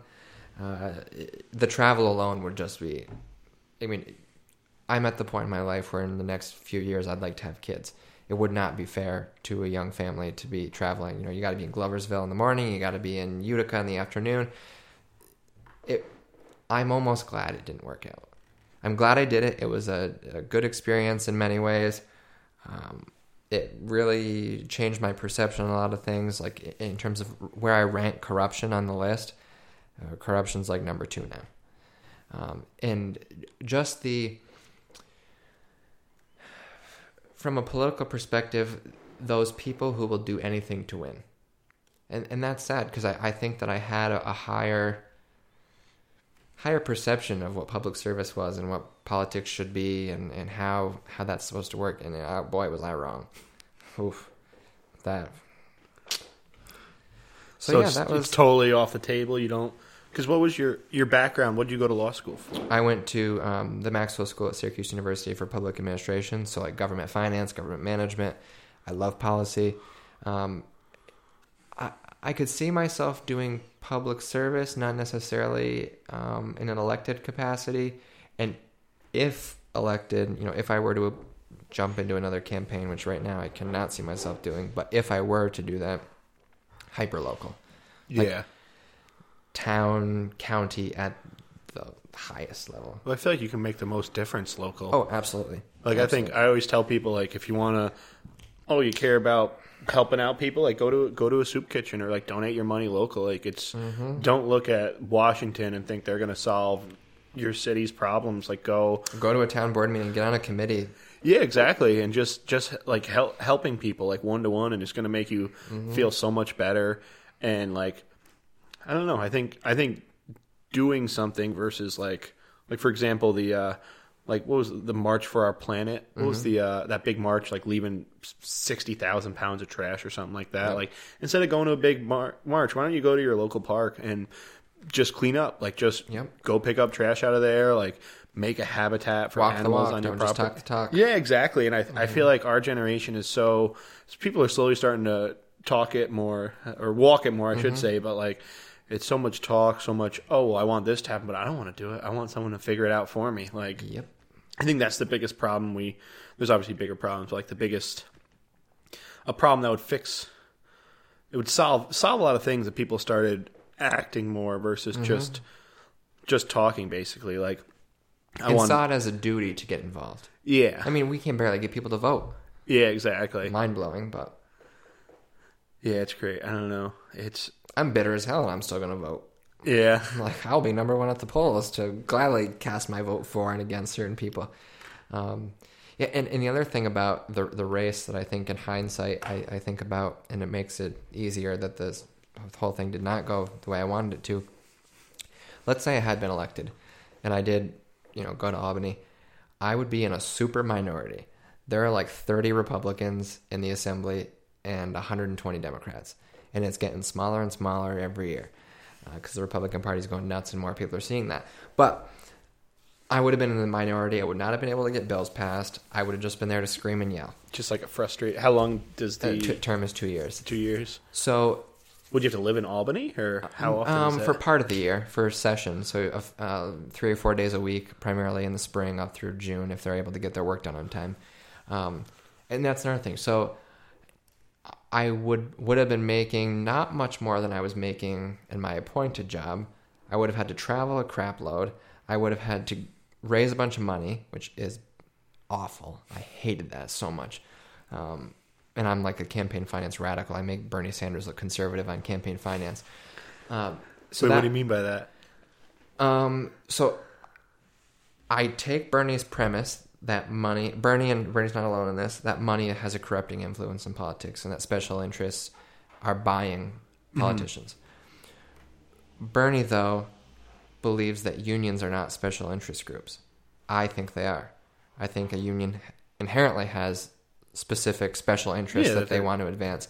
So Bernie would say, I'm not, and Bernie and a lot of Democrats would say, I'm not going to take any corporate money.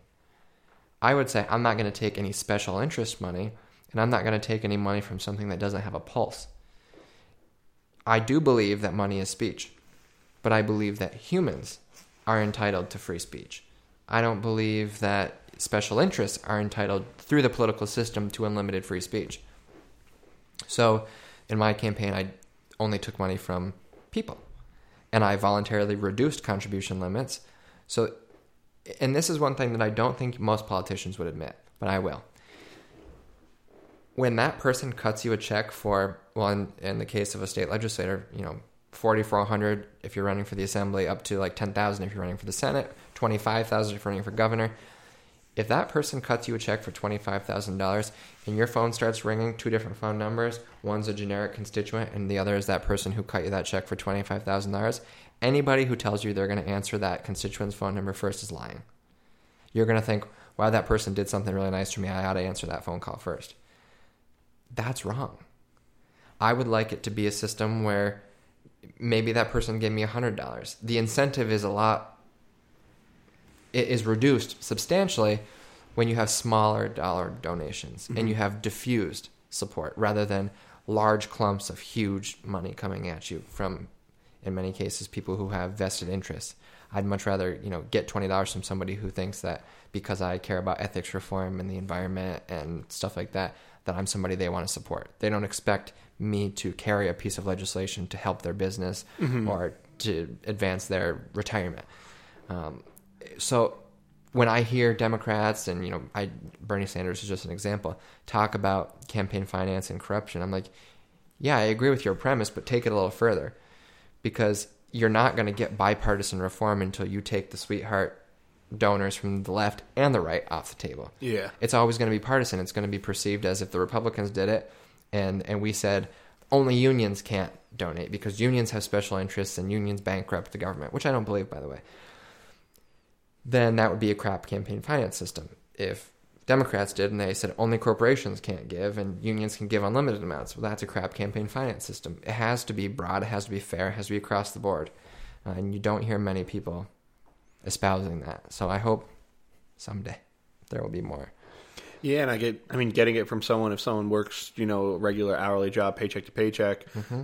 somebody who has $100 giving you, somebody who has $200 giving you $100 is a lot different than someone who has 100000 giving you mm-hmm. a, a grand, something And there are ways that. to amplify that. The matching funds system, where if you gave me five dollars, and let's say the government had a ten to one matching system, so you gave me five, boom, the government chips in fifty from like a pool that will be uh, divvied out for people's campaigns. That's a great way to reduce uh, corruption and special interest influence.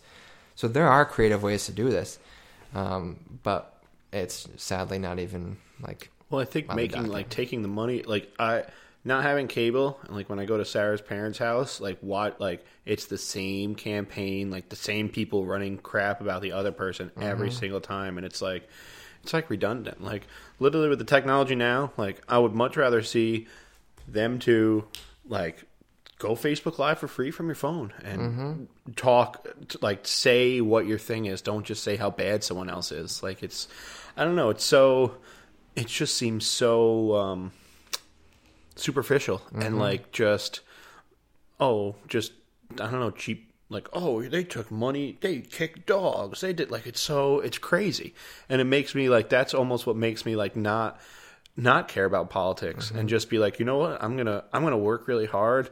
I hope like I hope it works out. Like I'm just gonna like for example, like I was I was still on my mom's health care, like thanks to Obamacare, and like that was that was awesome.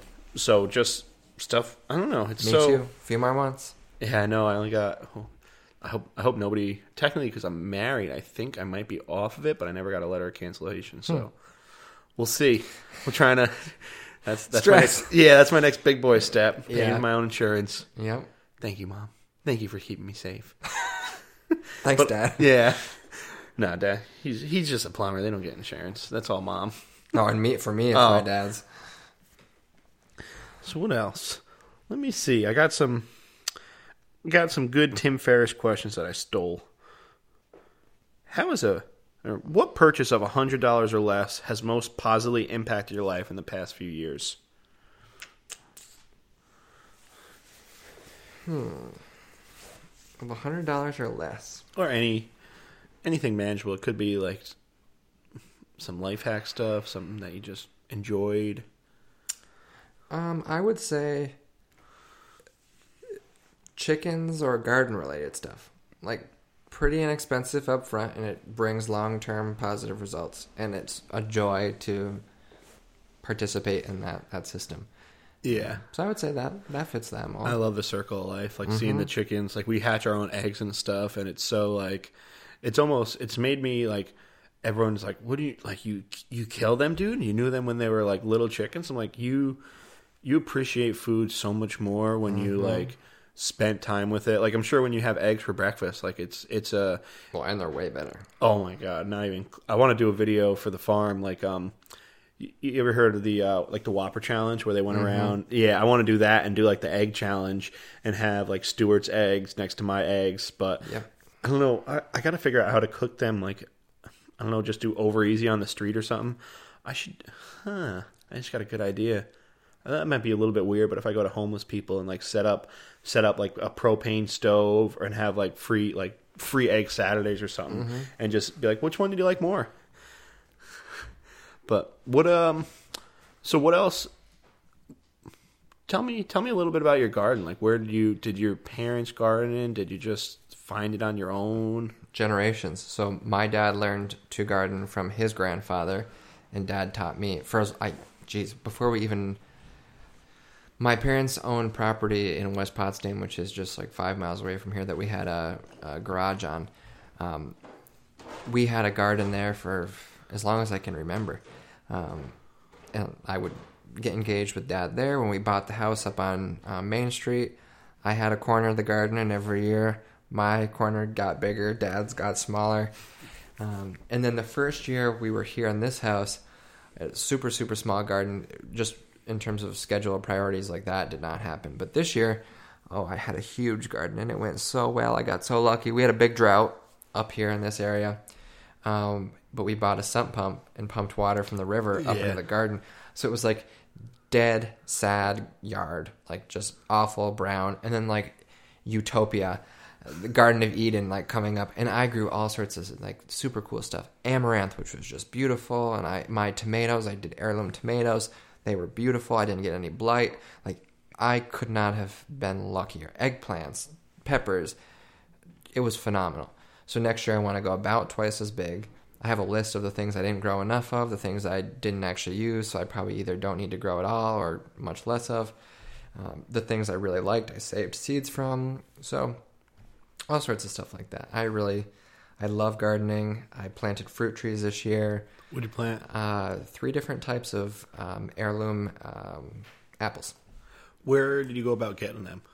A friend of mine uh, who lives in Massena, his father is a retired DEC officer and does tree grafting and just really is passionate about it and loves like giving Ooh. the gift of trees and You gotta put me in touch with him because we want to we want to go pretty serious with the orchard this year. Oh, th- Wayne would be the perfect person to talk to. I'm so excited about these trees. Um, next year, I'd like to, you know, expand a little bit. Um, maybe do a, a plum tree, pear tree. Yeah, Um, oh, what's that fruit? It's becoming popular. No, oh, I don't. I don't like those, and I'm not picky. That's one of the few things I've. I don't even know what they are. I don't know why I said. I don't know why I said persimmons. They look like oranges. Um, no. Um, a- and the thing I'm thinking of is actually orange too, and you can make beer from it. It's becoming popular. It's Um, not hops. You can make beer from it. no, no, no. It's a fruit, and it's. I guess it's like the consistency of a banana. Hmm. Pawpaw. Ah, I've heard of that before. And apparently, I know other people in this area who grow pawpaw trees, and they survive in our climate. So I want to. Uh, I'm gonna have to get in touch with them and see if I can get a seed or whatnot from them. I would love to to try growing something really out of the the ordinary.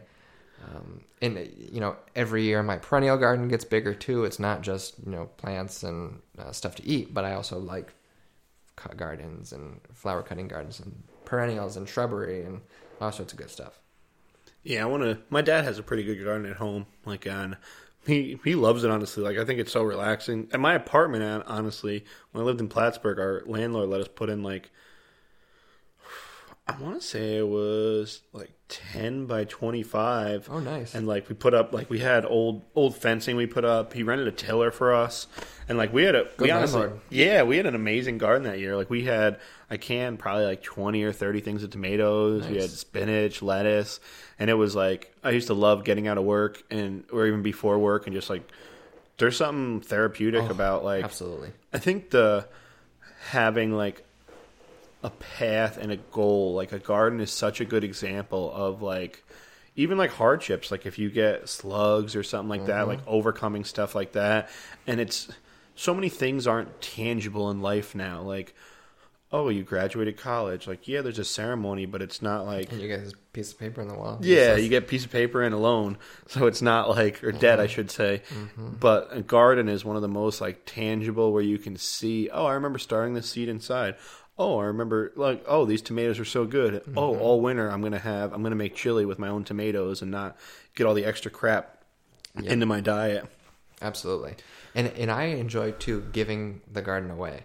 I think that's so fun. Yeah. And, and not only the garden now, but also the the chicken eggs to be able to bring to my grandma. Like here's a bag full of fresh fresh greens and fruits and vegetables and a dozen eggs.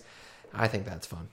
Yeah, I think I wish there was like a me. Like I remember, uh, I think it was on episode of Vice, liberal liberal me, about how in like Chicago and abandoned buildings and yards, they're like starting community gardens and how mm-hmm. much that's like helped and changed people. Like I want to grow, I want to grow a lot of stuff that the animals can eat. Like that's why I think apple trees would be because I would eat them, I'd can them, I'd do whatever with them. But the pigs love them. Grow amaranth for your chickens. They will thank you. Yeah, is that the weird like that grain looking thing or something yeah, that you it- it's very much like like quinoa? Yeah. Yep. And the flowers are beautiful. The plants are beautiful. You can use the leaves when they're still young as like a spinach. What's it called? Amaranth. Amaranth. Love that. That was one of the best things I grew. So I'm what gonna is grow it like? How do you next year. harvest it? Like, like what is it? So when the flower is, you know, the flower's been there for a week or so, you cut it off. Get a, in my case, I had a piece of white fabric. You just shake out the seeds, and then this year I didn't separate the seeds from the like The husks or something? Yeah, I, I'll show you the bag before you leave, um, because I didn't necessarily want to eat this. I wanted it to be seed for next year. So this year I had two seed packets. Now I have a gallon um, Ziploc bag filled, and I'm going hard on the amaranth next year. Like every piece of of yard that I is a pain to mow, I'm going to till up, throw amaranth in there. It'll be beautiful. The chickens will love it. It's great habitat for the birds.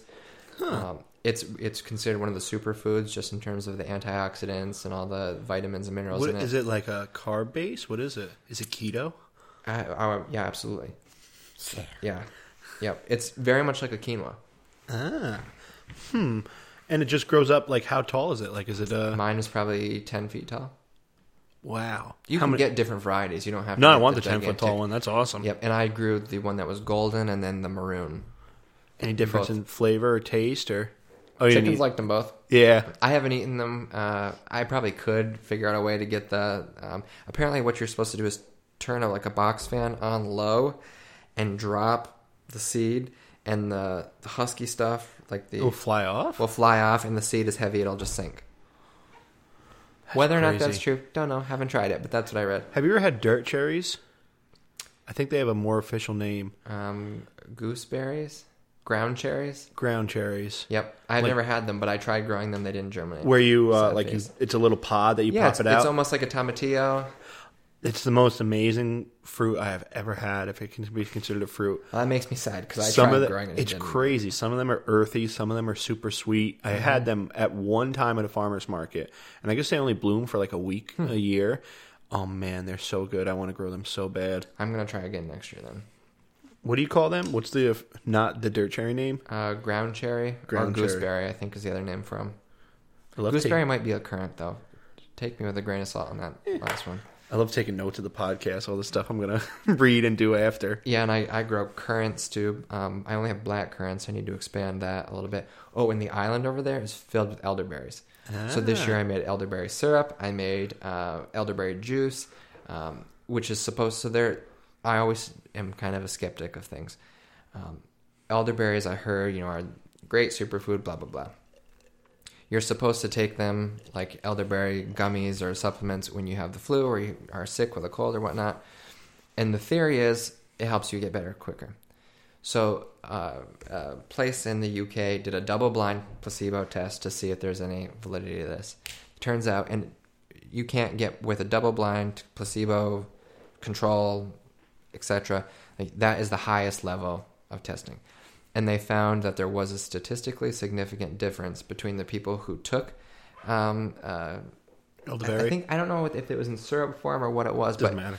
elderberry in general that they their symptoms disappeared and reduced five days earlier than those who took traditional medicines.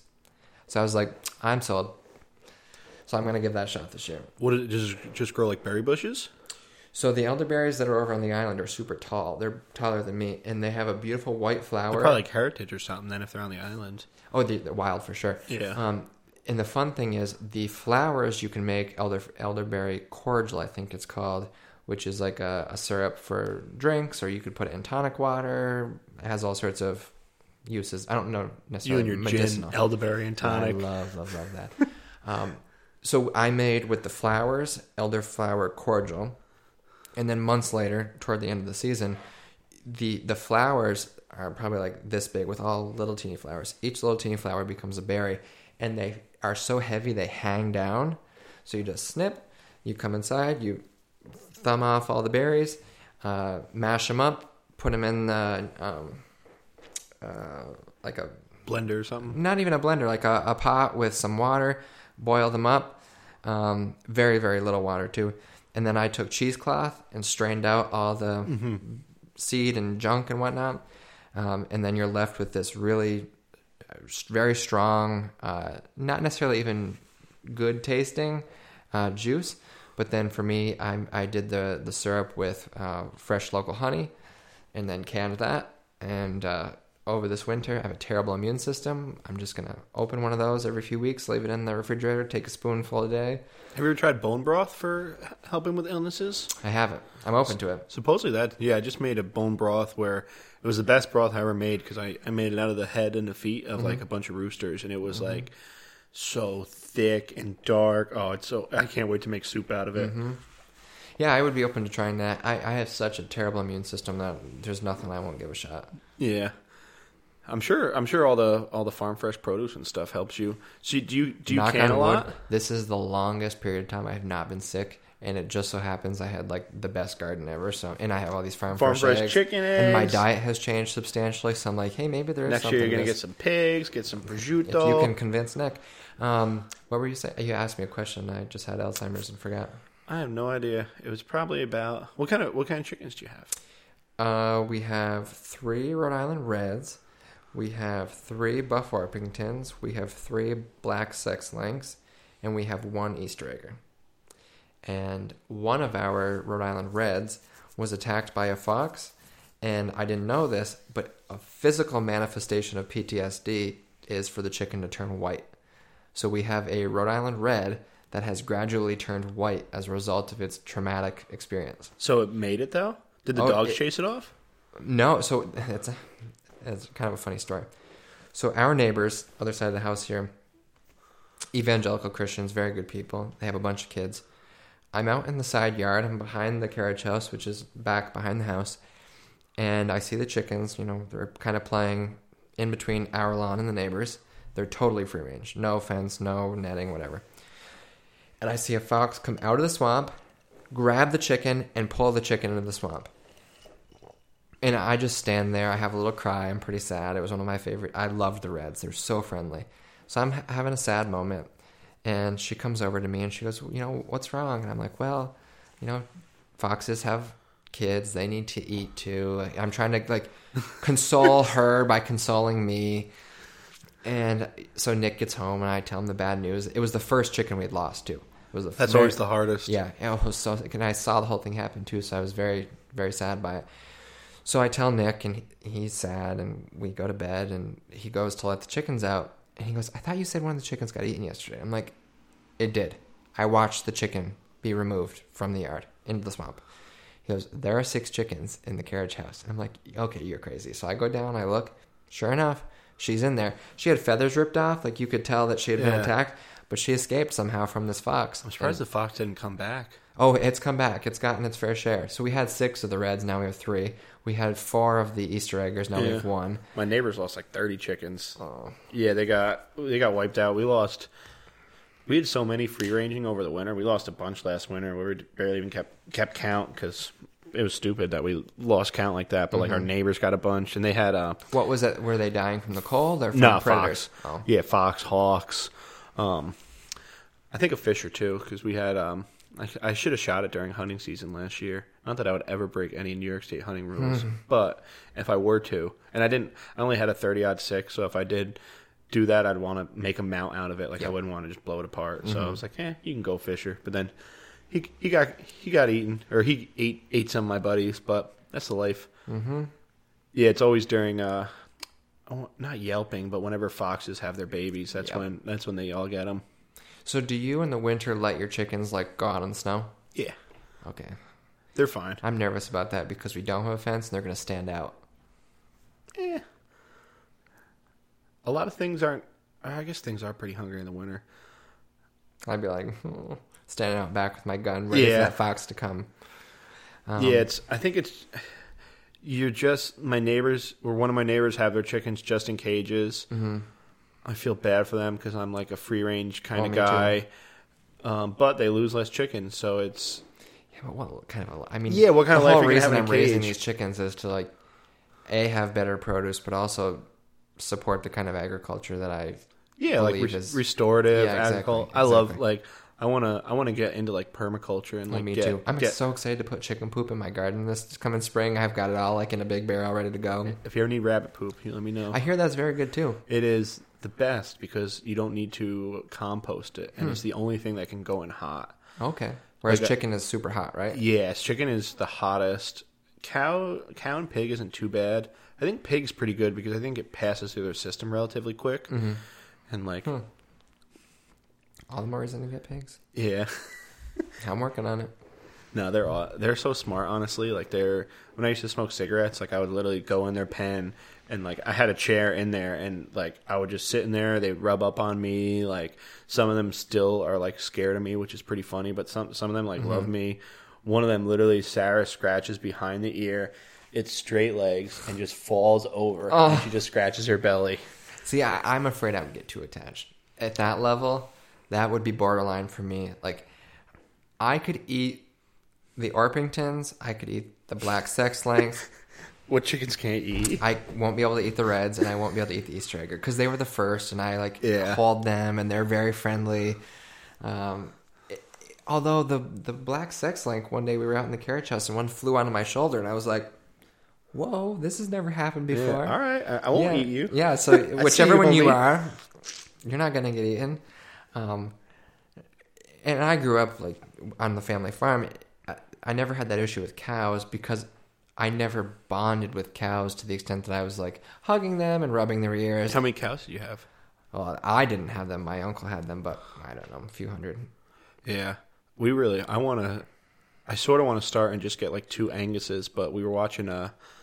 What is? It's a great show on Amazon Prime, Pioneer Quest, Oh, I don't know about this. where um people. It's it's like a almost like a reality show, but they go back to 1830s living, oh, and they have I know a- what I'm watching tonight. Yeah. Oh, it's great. It's it's so easy to bang out a season. Or there's just one season of it.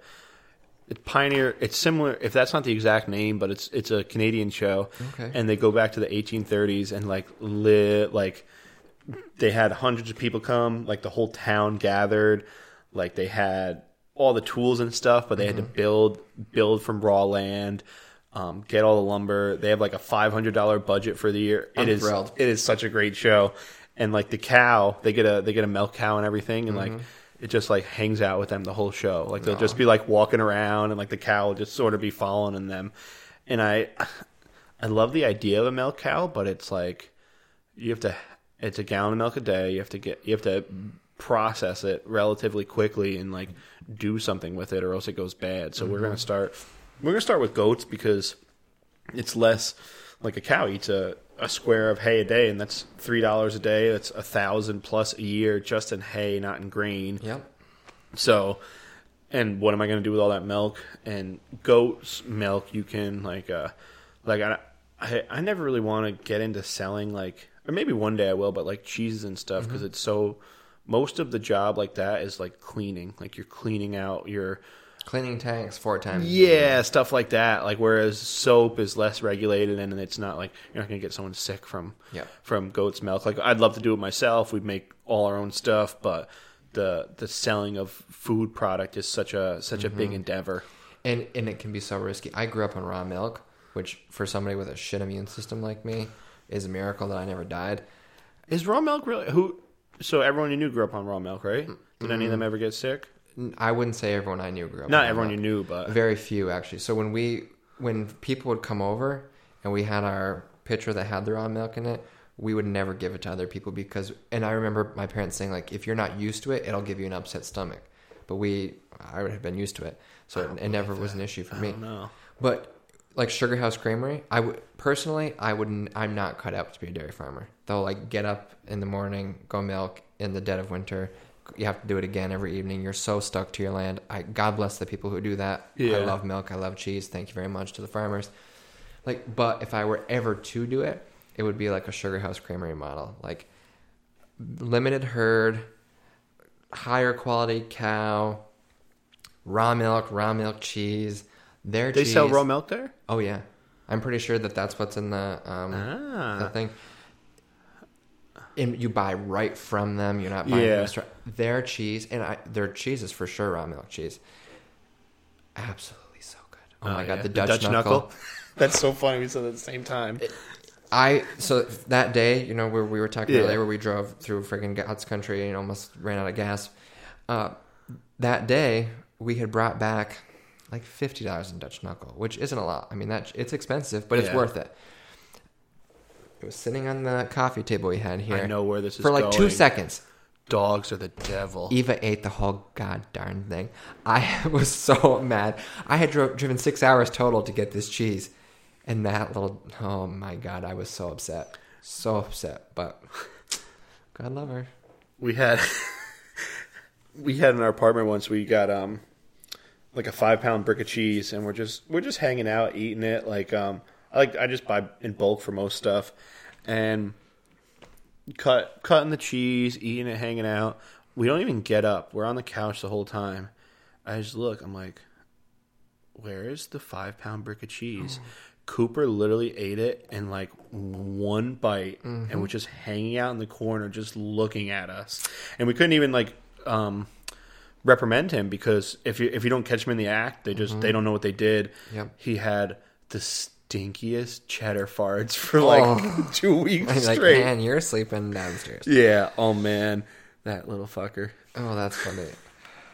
Yeah, I think I think the like the locavore movement and like the small like Ausable Brewery, In Law Brewing over here. I haven't tried them yet, but they they seem like they're doing Mm-hmm. They great. were open today. They had the shawarma there. Yeah. I was like, if I didn't have the auction, I would have said we should go to that. But Yeah, I mean, I think it's especially for like rural economies. It's such a it's breathing in so much life to all the old farmland where it's like. Mm-hmm. I, I always tell people like don't try and beat a commodities market. Like everyone's like, oh well, you should you should get like why don't you just try and sell like a thousand eggs? And I'm like, I'm never gonna beat Drew's mm-hmm. poultry. I'm mm-hmm. never gonna like specialize. Like I have blue and green eggs, and like people are going to talk about that and like put it on their Instagram because it's interesting. Like in milk markets, like uh, I forget what I went to, or one of the Adirondack Young Professionals events. It was um, one of the guys. It was Myers Cheese in Fort Covington. I hear he's awesome. He is the best cheese curd I've ever had, and he is a gangster of a human. Awesome. He had the he came from. I Have him he- on your podcast. I'll listen to that. yeah, one. no, I want to. I think he came from I want to say Sweden and just like, oh, Fort Covington. Like he heard that like you could buy like land a hundred cheap as hell. acres for like fifty bucks, like Mm-hmm. back in the day. And him and his family were like, oh, we'll give it a try, and literally just came over here like sight unseen. Hmm. and but he said he's in the the death zone of dairy farming, where if you're in something like Sugar House Creamery, where you're they're probably what are they, like twenty, maybe fifty head of cattle, if that. Oh, no, I would say. I think than they're 20. yeah, I thought they were like twelve or something Yeah. like that. You're okay. It's not super high overhead. They have it's like not brown Gonna, Swiss. They're beautiful. yeah, it's not gonna it's not gonna kill you if something Mm-hmm. if there's an off year or something because you don't have a ton of overhead. Mm-hmm. And then there is commercial, which is I don't even know, probably multiple 100. thousands, 100s Mm-hmm. of thousands. The one to two hundred because you're still a pretty big operation. You still have a decent amount of overhead, Mm-hmm. and like he he just switched up his whole business model where he um originally he was selling to. I don't know how it works exactly. Like I guess like basically a truck comes and just picks up your milk. So he, You're part of a cooperative. Or yeah, that sort of thing. And mm-hmm. then he sort of switched gears and went into like he does cheese curds. He makes all his own cheeses and stuff now. Nice. Oh, it is so good. They're, they're the squeakiest cheese curds I've ever had. I love cheese curd, and I've, I, we get so many eggs, and we're not at the point where we can sell them yet. I mean, we get three eggs a day. We're not. Yeah. We don't have critical mass by any stretch. But we're at the point also where we're not using them quickly enough. So I'm like, well, I've got two dozen eggs. What am I going to do? So I have started to make quiche, and I put cheese curd in the quiche, and oh my god, that's so good. So I should try to get some of his. That'd be nice to support somebody like that. Oh yeah, he's he's such a cool guy. Oh man, he had like he was like cracking jokes and stuff. Like he had like a super super quick sense of humor and mm-hmm. everything. Oh, he's so cool. Well, he brought us so much cheese too. I'm a fan of anybody who brings me cheese. Yeah. Plus. I want to get my uh, I want to get my egg production up because we we used to have like over a dozen every day, but then when we lost a lot last winter, and now all of ours are just starting to lay, so we're only like nine or ten a day. Like I literally sell like a dozen a day, and it's like I I could I haven't turned on the faucets yet. Like I haven't broken outside of my immediate circle almost. Like I sell to everyone I know. It's not too many random customers, but like I'm I'm getting ready, gearing up next year to sort of break out and like. Mm-hmm. Well, do it. especially doing the blue and green eggs like that. I think people like that. Yeah, no, That's why we got the Easter eggers, and now we only have one Easter egg, and she doesn't even lay. So pff, I'll hook you up. Don't worry. Just don't break into a Plattsburgh mark. sounds good. You keep that in St. Lawrence County. yeah, but yeah, I mean, I think I think differentiating yourself is such a like doing something like because I always like I always I don't know why, but I always say it like you're never going to beat the commodities market. Like you're never gonna you're never gonna make cheese cheaper than great value cheese at Walmart. But you know what? If you make amazing cheese that's different, you're And gonna has a get story and is branded well. Exactly. Yeah. Like uh, it's it's there's such power in doing like e even what you're doing here, like the Madrid Mercantile, like getting stuff where you have a story of it, you have a connection to the people. Like Yep. And the kayak and the canoe, we haven't really talked about that, but that that's a huge part of it. The rentals. Yeah, explain that- It was explain really that a little nice. So we have a fleet of mm, a little over forty boats, kayaks and canoes. you get those at auction. No, we, we bought an existing business that um, the the people who were running it were uh, going away to college, so we bought that. It just so happened that came for sale. Like I forget if it was before or right after we found out we were going to buy the barn. So we're like, oh well, look at this. We'll do this, and maybe it'll pay the taxes. It did, um, but the thing that was really cool about the kayak and the canoe rentals was the number of people who've lived in this community for decades and they've never experienced the river here.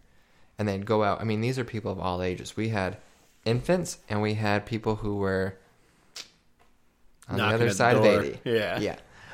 And they'd come back and they're like, I had no, I've lived here forever and I had no idea how beautiful this was. That was really cool to show people another side of the community that they had never seen before that they want to experience again. And- And the number of repeat customers we had and like great Yeah. referrals, that was really uh, gratifying.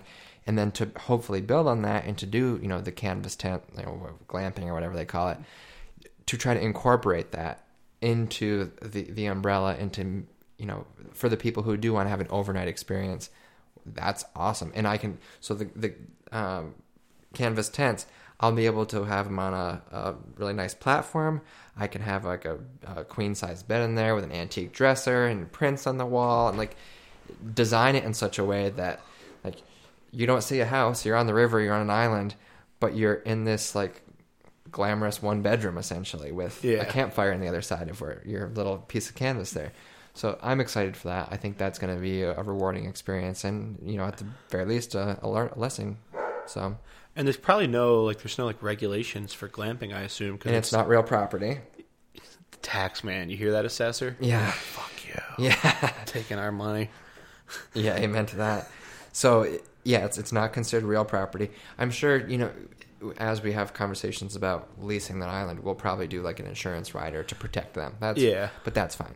Yeah, no. and if not- our upfront cost is the the infrastructure to actually build the the platform and to set up the tent, okay, so you pay for that over the course of your first year, Yeah, and then every year out, it's all pure profit from there. what do you think the tent's going to cost you?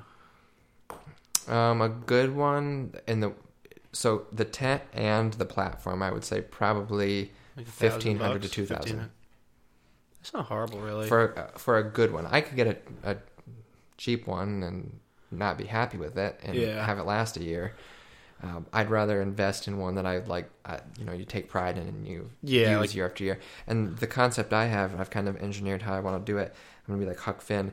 The the platform I want to come in two pieces, and I'll put a trolling motor on the back. Take one up, one half of it up, come back, take the next half. oh, of it actually, take. That's what you meant by Huck Finn. I was like, what is he talking about? yeah, like about? a raft essentially, and then get the two pieces up onto the island, bolt them together, and that's the platform that you put the. You're just gonna put on. like like cement six by sixes in the ground or something, or I don't know. I I'd have to think a little bit more about that. Um, it's flat enough where I'm not sure I'd even need. yeah, if you really just put cement elevate it. blocks down, you, Yeah. because it's not like it's not a foundation. Doesn't matter No, if it no, shifts no. a little. and uh, it- it'd be up high enough. I could put like a nice Oriental rug out there. Like this is really going to be decorated to the nines. Yeah, Uh, and I'm going to try to incorporate like other local things in there. So if somebody's going to go up overnight, I'll give them six eggs and like, Yeah. here's a, a care package from the garden. Go cook something nice on this cast iron pan. Yeah. you know, leave a few things of cast iron out there for them. Uh, I think it'll be a, a fun experience more than just you know going camping somewhere. It'll be I like how you're like Unique. melding all of your uh, just things that you enjoy, and Mm-hmm. that's when my when I was younger. One of my buddies, uh, his uncle said like, find a hobby that makes you money or saves you money. Like it's and it's so true. Like doing Mm-hmm. like oh I like antiquing. I also happen to have glamping, and I also Mm-hmm. have an antique shop and that sort of thing. Yep, and to to make it so we we didn't talk about how sometimes I rent the house too, but one of my long term plans for that is when you come to rent the house, I want a website, and it changes so much right now because I'm cycling things in and out. But I want a website that you can go room by room and see the items and add to your bill. Like if you decided, mm, I'd really like that print there, so you pull up living room on your uh, the website for your rental. You say, okay, yep, that print is seventy three dollars. Purchase, take it with me. It's added to my bill. Boom. So you have, Done.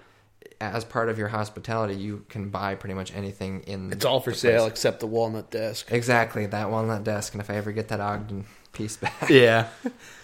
Maybe they'll listen to this and just just give it back. They'll just you. feel sympathy and be like, "Oh, okay, we'll sell it back for exactly what we bought it for, or less." Yeah, I think that's I think that's a, like a big key to happiness to find find hobbies that you enjoy that also make you money because it it's a great feeling. Or like the garden saves you money. Mm-hmm. Like uh, I think eventually I'll make money on the farm. It's not it takes takes a lot of overhead to the the bigger we get, but I think I just love it. Like I just wanted to have like my basically I love meat and I just mm-hmm. wanted to raise my own meat because it's so expensive to go to like support your local farms and stuff. But like direct to the farm isn't expensive, but if you go to like a co-op or something, it's so expensive to get it by the mm-hmm. cut. It's nice to build that relationship directly with the farmer. Oh yeah, I really like that. have you been to Mace Chasm Farm? Mm-mm. They're awesome. They're down near Ausable Brewery, and they're like Check them out. they're revitalizing like that whole strip. Like it's people who stay in Lake Placid. Like it's like the talk of the town in Placid, and people drive like forty five minutes I to the I follow brewery. them on Instagram, yeah, and they have a beautiful house on the property Yep. and gardens. Yep. Mm-hmm. Goals.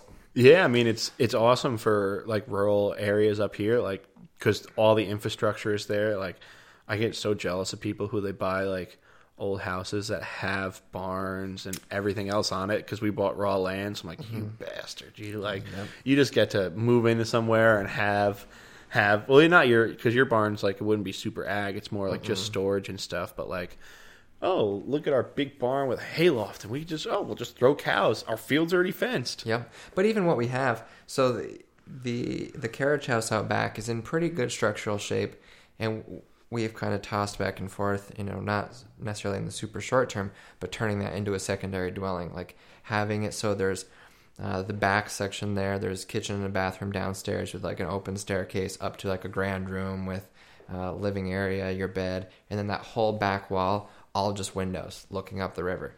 You know, get a, a professor to come live there for nine months of the year, or get a, a grad student, whatever. Uh, the investment, I don't think would be obscene, and then you have that passive income. You increase the appraised value of your property. So I think you can formulate these things in such a way that it's a good long-term investment, and you can enjoy doing it. Yeah, we want to build a little cabin somewhere on the property. Like, um, we want it to be not too close and not too far. I'm trying to figure out like the perfect spot for it, but I basically want it to like my parents because our we just live in a cabin basically, so it's Yep. like I don't mind it because I don't like I'm not shy basically, so like I don't care about walking past people to go to the bathroom and stuff, but Yep. it's harder for. Like, because I was on the hockey team, so I'm I'm used to walking around, Not around people. Yeah, but like it's such a small space. Like we just have the the living room. Like people set up an air mattress there, so I Mm-hmm. want it. I want people to be able to come and like stay for two weeks and Yep. make breakfast in there some sometime and have like not have to be on us the whole time. Like I always Mm-hmm. find like uh like family vacations like if you if everyone goes and everyone's in a little cabin and there's like a main hangout area, it's much better than everyone in a house because you're not on top of Constantly. each. Yeah, Yep. like I stayed in a place in uh, was it N- North Carolina. Where, where was the place? I don't remember. It was it was awesome though. Like there was a bunch of uh, a bunch of no. This I'm confusing. This was in Georgia. There was a bunch of little cabins, and then like a, a bigger cabin that we had sort of the main meals at. There was a lazy river running throughout Oh, it, and oh, it was so awesome. Cool. Yeah, so I want to. I want to. I don't think I'd. I don't know if I'd ever have like multiple cabin. I get my property's too small for multiple cabins, really, because it's only fourteen. I guess it's not really, but That's pretty big. I Yeah. Mean, nothing's relative. I'm like, okay, that's 14 of my yard. That's pretty big. yeah. but with all the agriculture and stuff, like I wouldn't mm-hmm. want people to be downwind from the pigs. Yep. But um, like j- probably, I'd love to buy another property and uh, and like start uh, Adirondack Treehouse Company. One Oh, of my old business cool. teachers told me that he's like, he's uh, what is it, Laurent Josient. He has a hilarious voice, and he was. We got lunch one day, and like the first thing he said, he's like. How many trees do you have on the property? Like, have you thought about starting a treehouse company? I'm like, you dog, you like. You ever watch that show? There's like a there's some show about like super treehouse builders. It's pretty interesting. Don't get me on another one. I gotta watch Pioneer Quest. Yeah, you like Pioneer Quest more. Yeah, I'm excited. It's I I watch um, Barnwood Builders, Oh, I love that and show. that's a lot of like taking apart uh, Yeah. Pioneer cabins. And I eat that up, so I'm sure this is going to be awesome too. man. I want to do. We gotta do the glamping. I gotta do the cabin. I'm gonna have. A, Sarah's gonna have a busy year. She's my builder. She could build the platform. Yeah, I'm she- like a fish out of water. I'm like, well, let's make this work. Nah, you got it. It's not too bad. Measure twice, cut once, watch YouTube mm-hmm. video. Oh, YouTube is a godsend for that stuff. Uh, there's no excuse to not mm-hmm. learn how to do everything now. Besides, I don't know. I guess I guess if you have to buy the tools and stuff, and you got to be willing that you might And I don't it. mess with electrical. yeah, don't don't YouTube electrical stuff. I do uh, a little. Like I, I'm I'll do happy light to pay a professional for that. Yeah, it's safer that way. Yep. Plumbing's not too bad though. Plumbing, the number one thing for plumbing is make sure you have a good main shut off. Mm. Because the- like anytime we walk into a house and do anything, we check the main shut off because stuff just breaks when it's an old house. And Yeah. then if this is if you break this, you're gonna have to fix that down the line, and then you realize that that down the line is broken, then you realize that that down the line is broken. And it's just a, it's just a like plumbing's simple, but it's stuff like that that makes it fun. Mm-hmm. So you rent. So your other endeavor. So you rent, or no? We'll talk about we'll talk about real estate a little because that also that also plays plays a role in this. So what what made you like want to get your license and get into that? Love homes, love interior design. Um, it, it, like you were saying before, it just kind of matches up with my interests, and uh, I I didn't know what you had to do to become a realtor, so I did a little research. I'm like, oh, that doesn't seem too bad. Like seventy five hour course. yeah, 75 hour course. I took mine online, uh, and I thought, well, this is going to be boring, an online course, but it was actually interesting. There were a few. The course I took had a lot, and maybe this is the case because we live in New York State. There was a lot of city centric stuff, like cooperatives and stuff like that, that I'm never going to have to deal with. That I was just kind of like, let's skip through this, skip through this. But broadly speaking, it was a genuinely interesting course. Um, and the test was not hard. It, you probably could have passed it without the course, frankly. But yeah. but the course was informative. I'm glad I, I took that. And then with real estate, um, I didn't do it on purpose, but it, it maybe just because of my social network and the things that I'm kind of known for. A lot of the houses that I've sold have been older historic homes, which I just love. You have house crushes on them. Oh yeah, oh yeah. It's been fun because a lot of these houses that I'd love to see the inside of, I'm like, hmm, I'm a realtor now. Let's set up a showing for this. Yeah, like, oh, would you look at that? yeah, yeah, yeah. This is beautiful. Um, so, so that's been a lot of fun. I've been doing that for close to a year now. Um, I have a great time with it. Uh, it's a, it's a, everything is very different. No, no two deals are the same. I'm Oh, learning yeah. things constantly. I'm exploring all parts of the county that I've never been to before.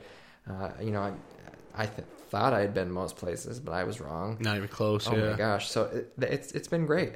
Uh, certainly, it's not perfect, but broadly speaking, it's been a great experience, and hope to do it for years to come. I'm so jealous of realtors when I'm in like the office all day and I just think about. I know it's so. I would also hate it like just driving to different houses and people never making an offer and knowing that it's not going to come through. But like, I mostly am, am jealous because like I feel like making content for Instagram or Facebook. Like, oh my god, if I was a realtor, I would make like anywhere I go, I would take beautiful landscape pictures. And so many don't. So you set yourself apart. I know it's crazy. Like I would be every time I had a listing, an open house, or anything, I would go live. I would Oh, make yes. like it's so like I have to think of a script, talk about mortgages, which are boring, and like try and try and entertain people and educate people from the office. Where if I was like out on the road, if I could go to different houses, I Mm-hmm. should start. I'm, I might start going to open houses. I don't know. and realtors would love that Yeah, that's what because open houses really. it's a dying. It's I think it's a dying thing now. Yeah, and I think maybe from a marketing perspective, if you anything to get the property out there is a good thing. So there could be um, positive externalities to it, but you're lucky to get one person to come to an open house. Yeah. So if if a mortgage broker showed up, I'd be like, "Yay, somebody came to my open house. Yeah. Make sure you sign in so I can show the seller." Um, yeah, I think that, and that'd be a good way to get more business too, because they'd be like, "Whew, thank God that guy who actually came to my showing, he Yeah, I might. I thought friend. about bringing a laptop and a printer and just being like, we could do pre-approvals on the spot. that's a good idea." Yeah, I hope no mortgage brokers are listening. Yeah, well, no, I think that there's something like everybody is an ID idea millionaire, but like mm-hmm. execution and ideas are. Because I'm sure, yeah, because you're young, you own a house, you own multiple pieces of property. I'm sure there's some people like, well, I could have, I could have done that and thought of that, but you know, I didn't have this or that, and like, I, I'd be like, let me tell you, all the debt's mine. yeah. I didn't inherit anything. Yeah. Well, just executing. Like, I'm trying to work on better on like, like I have since I started marketing like or mortgages. I have a like a mortgage marketing ideas folder, and like I mm-hmm. have so so much in there, and I'm like, why don't I just like execute more of the stuff? Like not not just have ideas in my head all day, and like mm-hmm. just do the simple stuff right. I mean, it's never going to be 100%. This year I wanted to sell Christmas trees on top of, you know, we mentioned the decorations I sell. I'm like, oh, I'll sell Christmas trees. It'll be a perfect marriage of the two things, blah, blah, blah. You have to order your Christmas trees in like July if you want to do that. Would you sell them like just have a truck drop them off here, or do you have? So I'd probably do them out in front of the, the mercantile barn there. Um, I have the- all these lofty plans to do it. What's the what's the markup on a Christmas tree? I don't know. Never got that far. But I told myself I was going to. Yeah. It just didn't happen. I almost wanted to just dedicate a small. I have so many things I want to do on the property, but like dedicate a small area to growing Christmas trees, and grow them like massive, and have like specialty trees where I have like, I got 12, 30, or fifteen foot trees, and it's like, I think I can get a 12 footer in here. oh, you can get a twelve footer in here. And that's my goal this year. I want three Christmas trees. I'm going to be divorced at this rate. He's like, I don't even want one. I'm like, I want three. I love them, but we're not going to have them. We don't. We don't agree with deforestation, even though I, I don't know. I only heat with wood and stuff. Well, I'd be like, okay, so think of it this way: if you get a Christmas tree from a, a sustainably grown place, and then you do carbon sequestration with it, and you mulch the tree, You do what? like rather than burn it and just let the carbon go back into the atmosphere, you you compost it. Ah. So like we have a wood chipper. I'll chip the How big of a wood chipper do you have? How mm, I don't know. Just like a little one, or can you put like branches in? I can put like Oh man, I'm so jealous. I want one of those. I, and I mulch the crap out of my garden. It makes Yeah. my, my uh, upkeep so reduced. Um, so you know, you could mulch your tree, and then you could compost it, and I want to grow one outside, like pretty close to our house, and Mm-hmm. every year have Christmas outside. I think that would be pretty cool. Mhm. I have a bias against most evergreen trees, though. I really like balsam, and I like tamarack. I would never put a tamarack in my front yard, though, and I would probably never, unless I had a really big front yard, I would never put a balsam out there. I had a spruce tree out here when I bought the house, and I cut it down. Thought it was ugly. Why? You Well, just, you A, it don't like destroys the soil, makes it too acidic, so I wouldn't be able to do my uh, gardens and stuff around it. I don't know. I Just hate them. uh, if they're fully like a big white pine, I think is pretty, especially with ones that have character. They're kind of scraggly and ugly and You would love my spirit tree. It has a massive crack down the middle. Yeah, that's the type of stuff I like. And and maybe I could do a white pine because I even when they're young, I think they are decent looking. I hate red pines. Um, Yeah, I, hate I like Jack pine is red pine, pretty much, right? Yeah, I'm trying to think of the type of spruce where it's almost like a weeping spruce. I want. Do you like cedars? Yeah, I want to grow. I want to grow cedars just for fence posts in the future. It- cedars. I grew them. It's funny at my parents' house down the street. I dug up cedars from the woods in West Potsdam in 2001. We bought the house, and now the cedar tree is like gigantic. Um, the problem was last year, and I don't know why it took. Well, let's see. We moved in 2001. That was 2017. It took 17 years for the deer to like eat them, but they beat the shit out of my trees, and they look terrible now. So I'm like, mm, that's sad. I think they like rubbing on cedar and like eating it.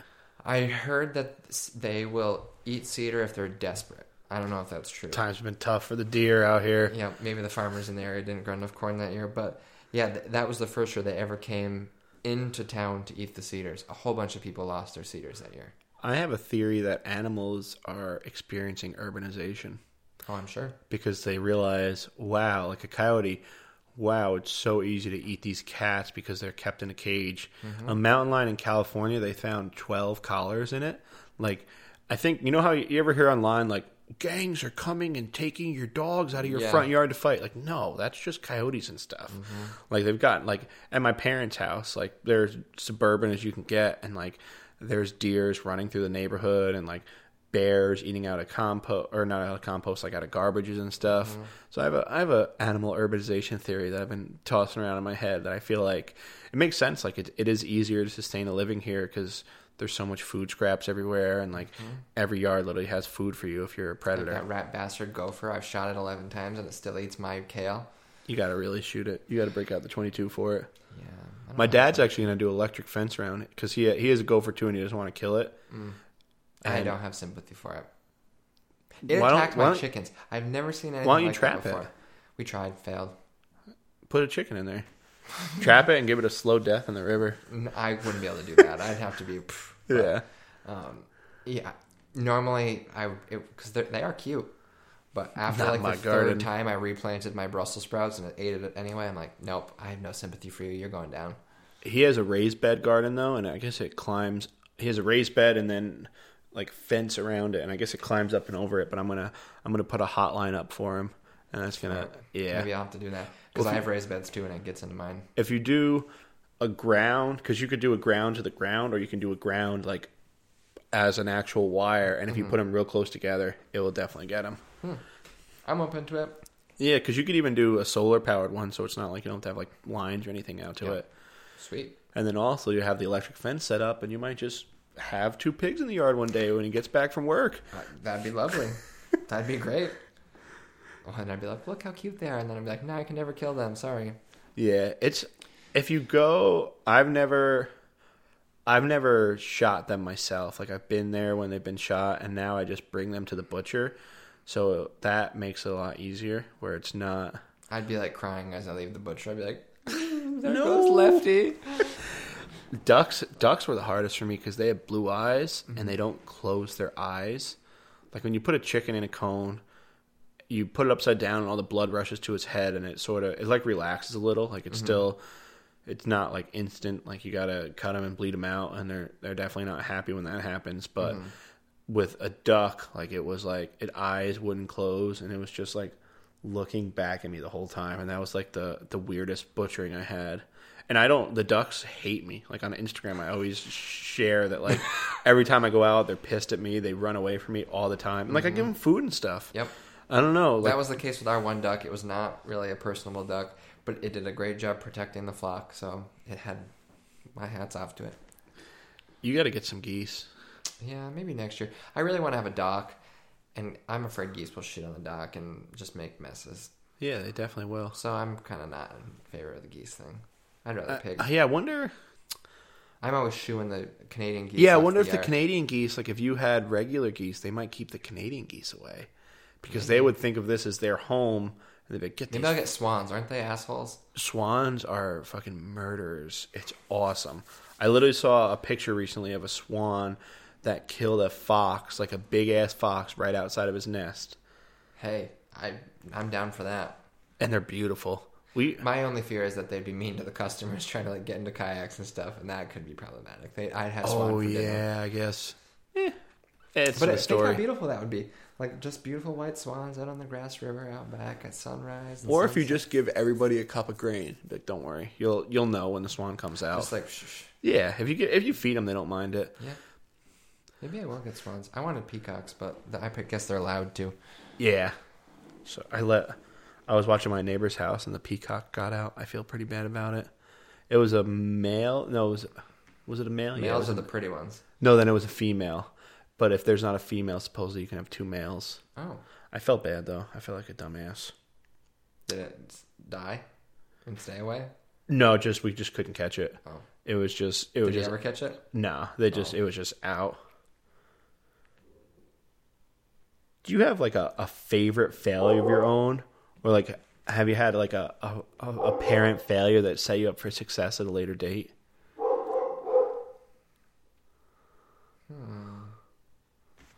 Well, I think running for office was a failure. Yeah, I was gonna I was gonna say that actually. That's that seems like Um, it taught you a lot, It and hasn't set me up with anything great yet. Um, you learned that you don't want to be in politics. yeah, true, true. I know what I don't want to do. Um, I don't even know. oh, I would not say that was my favorite failure. That was shitty. Um, favorite failure? I don't know. I would really have to think about that. I, I can't think of like a a good example of that. We'll do we'll do the next question. If you could have a gigantic billboard anywhere with anything on it, what would it say and why? A gigantic billboard. Here, and just come a little closer to the mic too. Or I guess you're good if you didn't change spots. Um, I'd probably get a big real estate billboard, and I would have something on it to the effect of what makes going with me as a realtor different. Like I'd do something with drone photography, and I would do something with like research, historic research on the house, and how I do um, micro targeting online for my clients, and how you're not going to get that anywhere else. What do you mean by micro targeting? Um, so if I, pardon me, hiccups. If I'm selling a farmhouse, when I post online, you know, the listing, I target it to people who are interested in A, buying a house, and B, like farms. So uh, the clients who I showed the property that I uh, showed yesterday, the ones right before them, found my thing on Facebook specifically because they're farmer people, and it went to them. So do you do like Facebook sponsored ads towards that? Oh yeah, Facebook sponsored ads, uh, Google AdWords. I love Google AdWords. It's almost better than Facebook. Um, so both of those have been extremely successful, and I I find for what I pay in, the results are outstanding. Hmm. I got to get better with my. I'm getting pretty good at Facebook. Like I've been. Do you have a pixel install on your website and stuff? Like a, tra- it's like a tracking thing on Facebook. I don't know. You should. Get I, I mean, I get Facebook metrics. I don't know if Facebook Pixel, it's basically like um, when you go to, let's say you went to my website like a month later, I'd I'd send an ad to you like, hey, what are you waiting for? Rates are going to go up to six percent. If you went on like Philip.com slash farmhouse search, uh, you could you could say, hey, a farmhouse is coming. Like our I don't know a new farmhouse is coming to to link that sort of thing. So I've been I've been working a lot with that and trying to figure out like um like we have different like purchase qualifiers on our website and how to like all right somebody went to purchase qualifier but they didn't fill it out like sending ads to them and that sort of thing. Travis does most of the Google AdWords stuff, but I want to get better at that too. Oh, I like that stuff. It's fun. Yeah, I mean it's just Google. Um, as long as there's not any anti-monopoly lawsuits, I think Google, Facebook, and Amazon are going to run the world. There probably should be a. yeah, Well, that's a story for another day. we'll get into that story. What do you think? Do you think the government should step in on the internet, basically? I think so. If you believe in a free market economy, um, monopolies are a bad thing, and there are negative externalities, and that's a, a proper role for government to break to break monopolies, to to break. Uh, I just almost said the big banks, but I don't know enough about that really to to know or to, to care, frankly. Um, yeah, I, I do think that I would want to be much better informed on it before I really had a a firm opinion. But my inclination is, I think y- you hear merger, merger, merger left and right, and eventually it's going to get to be where there's not enough competition in the market, and the consumers will suffer as a result of that. So I do think there is a role for government in in doing that, but you, I would want to be extremely careful. Yeah. Well, it's also interesting how they are like uh, Silicon Valley and the big companies are almost their own government with silencing people, like taking Alex Jones off the air, even though he said crazy stuff and like probably isn't the best guy. Just getting to choose that you get to take him off the air, like it's basically it's not government censorship, but like it's Corporate private censorship. Yeah, corporate censorship who have such a big a big influence, and it's pretty interesting, honestly. Like I'm I'm curious how it's. I'm almost a little worried how it's going to play out because most politicians are just old people who don't understand Facebook. So the questions they asked during the uh, Facebook ad hearing were so hilarious. Oh. Zuckerberg. Oh, yeah, boy. yeah. I watched a part of that. And Zuck like, the robot. Painful. painful. So how do you support your business? We run ads, sir. Yeah, he's a peach. Oh, that's so funny. Him preaching, preaching about openness, and then his his like private thing in Hawaii has like twelve foot concrete walls. I love. uh Why can't I think of that word? Hypocrisy like that. Oh yeah, and there's Uh-oh. plenty. I mean, Oh, we're all it's- guilty of it to some extent. Yeah, it's just so funny.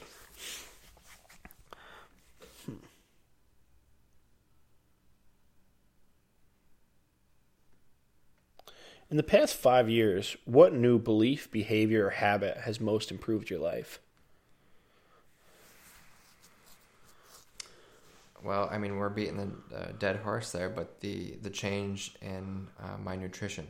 I've had Lyme disease since 2008, chronic Lyme disease, uh, and I think that until my most recent um, encounter with you know having to fight back and to take doxycycline again, which is awful for me. I feel worse on doxycycline than I do with Lyme, but um, changing my diet going in an anti-inflammatory direction that made a, a huge difference in my quality of life about a year ago my doctor was yelling at me on the phone telling me i needed to use my cane and now i'm walking around Lifting walnut desks? lifting walnut desks uh, he, like total total change i mean i was so embarrassed I, there was no way i was going to walk with a cane in public are you kidding me Uh, which was foolish i mean if i would have fallen and hurt myself i would have been in worse shape but um, yeah, my my joints got pretty bad there for a while.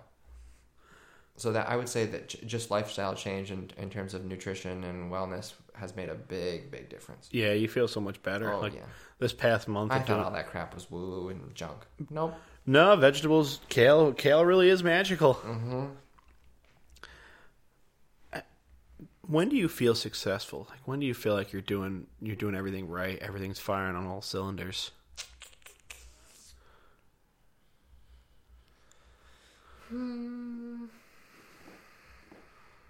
Results. I would say um, I always have checklists, and at the end of the day, when I had a super long list and everything is checked off, I'm like, huh, okay. That's, you know, you, you can, ha- for me anyway, I can have a relaxing day where I sit in bed and watch Netflix all day, and I go to bed feeling guilty. Or I can get up and do 1,100 things that I've been putting off, and I go to bed and think about, wow, I did those 1,100 things I was putting off. That's awesome. Off to sleep I go. Yeah. Uh, so for me, when I have accomplished something tangible, when you know whether it be being able to just see it on the list that I've done all these things, or you know, it's the completion of a major renovation in the house, or it's uh, selling a, a big old house, or selling a farm. When it's done, when it's complete, when it's something that I don't know, you I, tangible, I guess is the best word for it. When Yeah. you really do have that sense of completion. I like that. Do you are you one of those like do you have like a five year goal and then a one year goal and then like micro goals towards it? Or do you No, I'm terrible at that. I want all. I want to do. goals. I want to get so much better at that. I want to be like more more goal driven and like my main goal now has been like from five. I guess I got three years now to be like completely off grid Mm-hmm. and like pretty much self sustaining. But I want to be better at like breaking it down into like the just smart goals. hmm Yeah, me too. I'm very impatient. I and maybe it's a millennial thing. I'm like, I want every room in this house done, and I want it done now. That's not really likely to happen, Philip. Like, sorry, but it's Yeah. gonna have to be done in chunks. yeah Um, and and I sometimes struggle with really taking the accomplishments and enjoying them. Like I might get like five minutes of, oh, I'm really happy that's done. That was whatever, and it's done. This is great. Five minutes later, well, this plaster's chipping. I'd really like to uh, get that taken care of. Forget about the fact that I just finished a seventy thousand dollar renovation on the house. Let's do this one now. yeah Hey, uh, rationally, I can say no. You have come so far. Enjoy the moment. It's fine. Nothing is.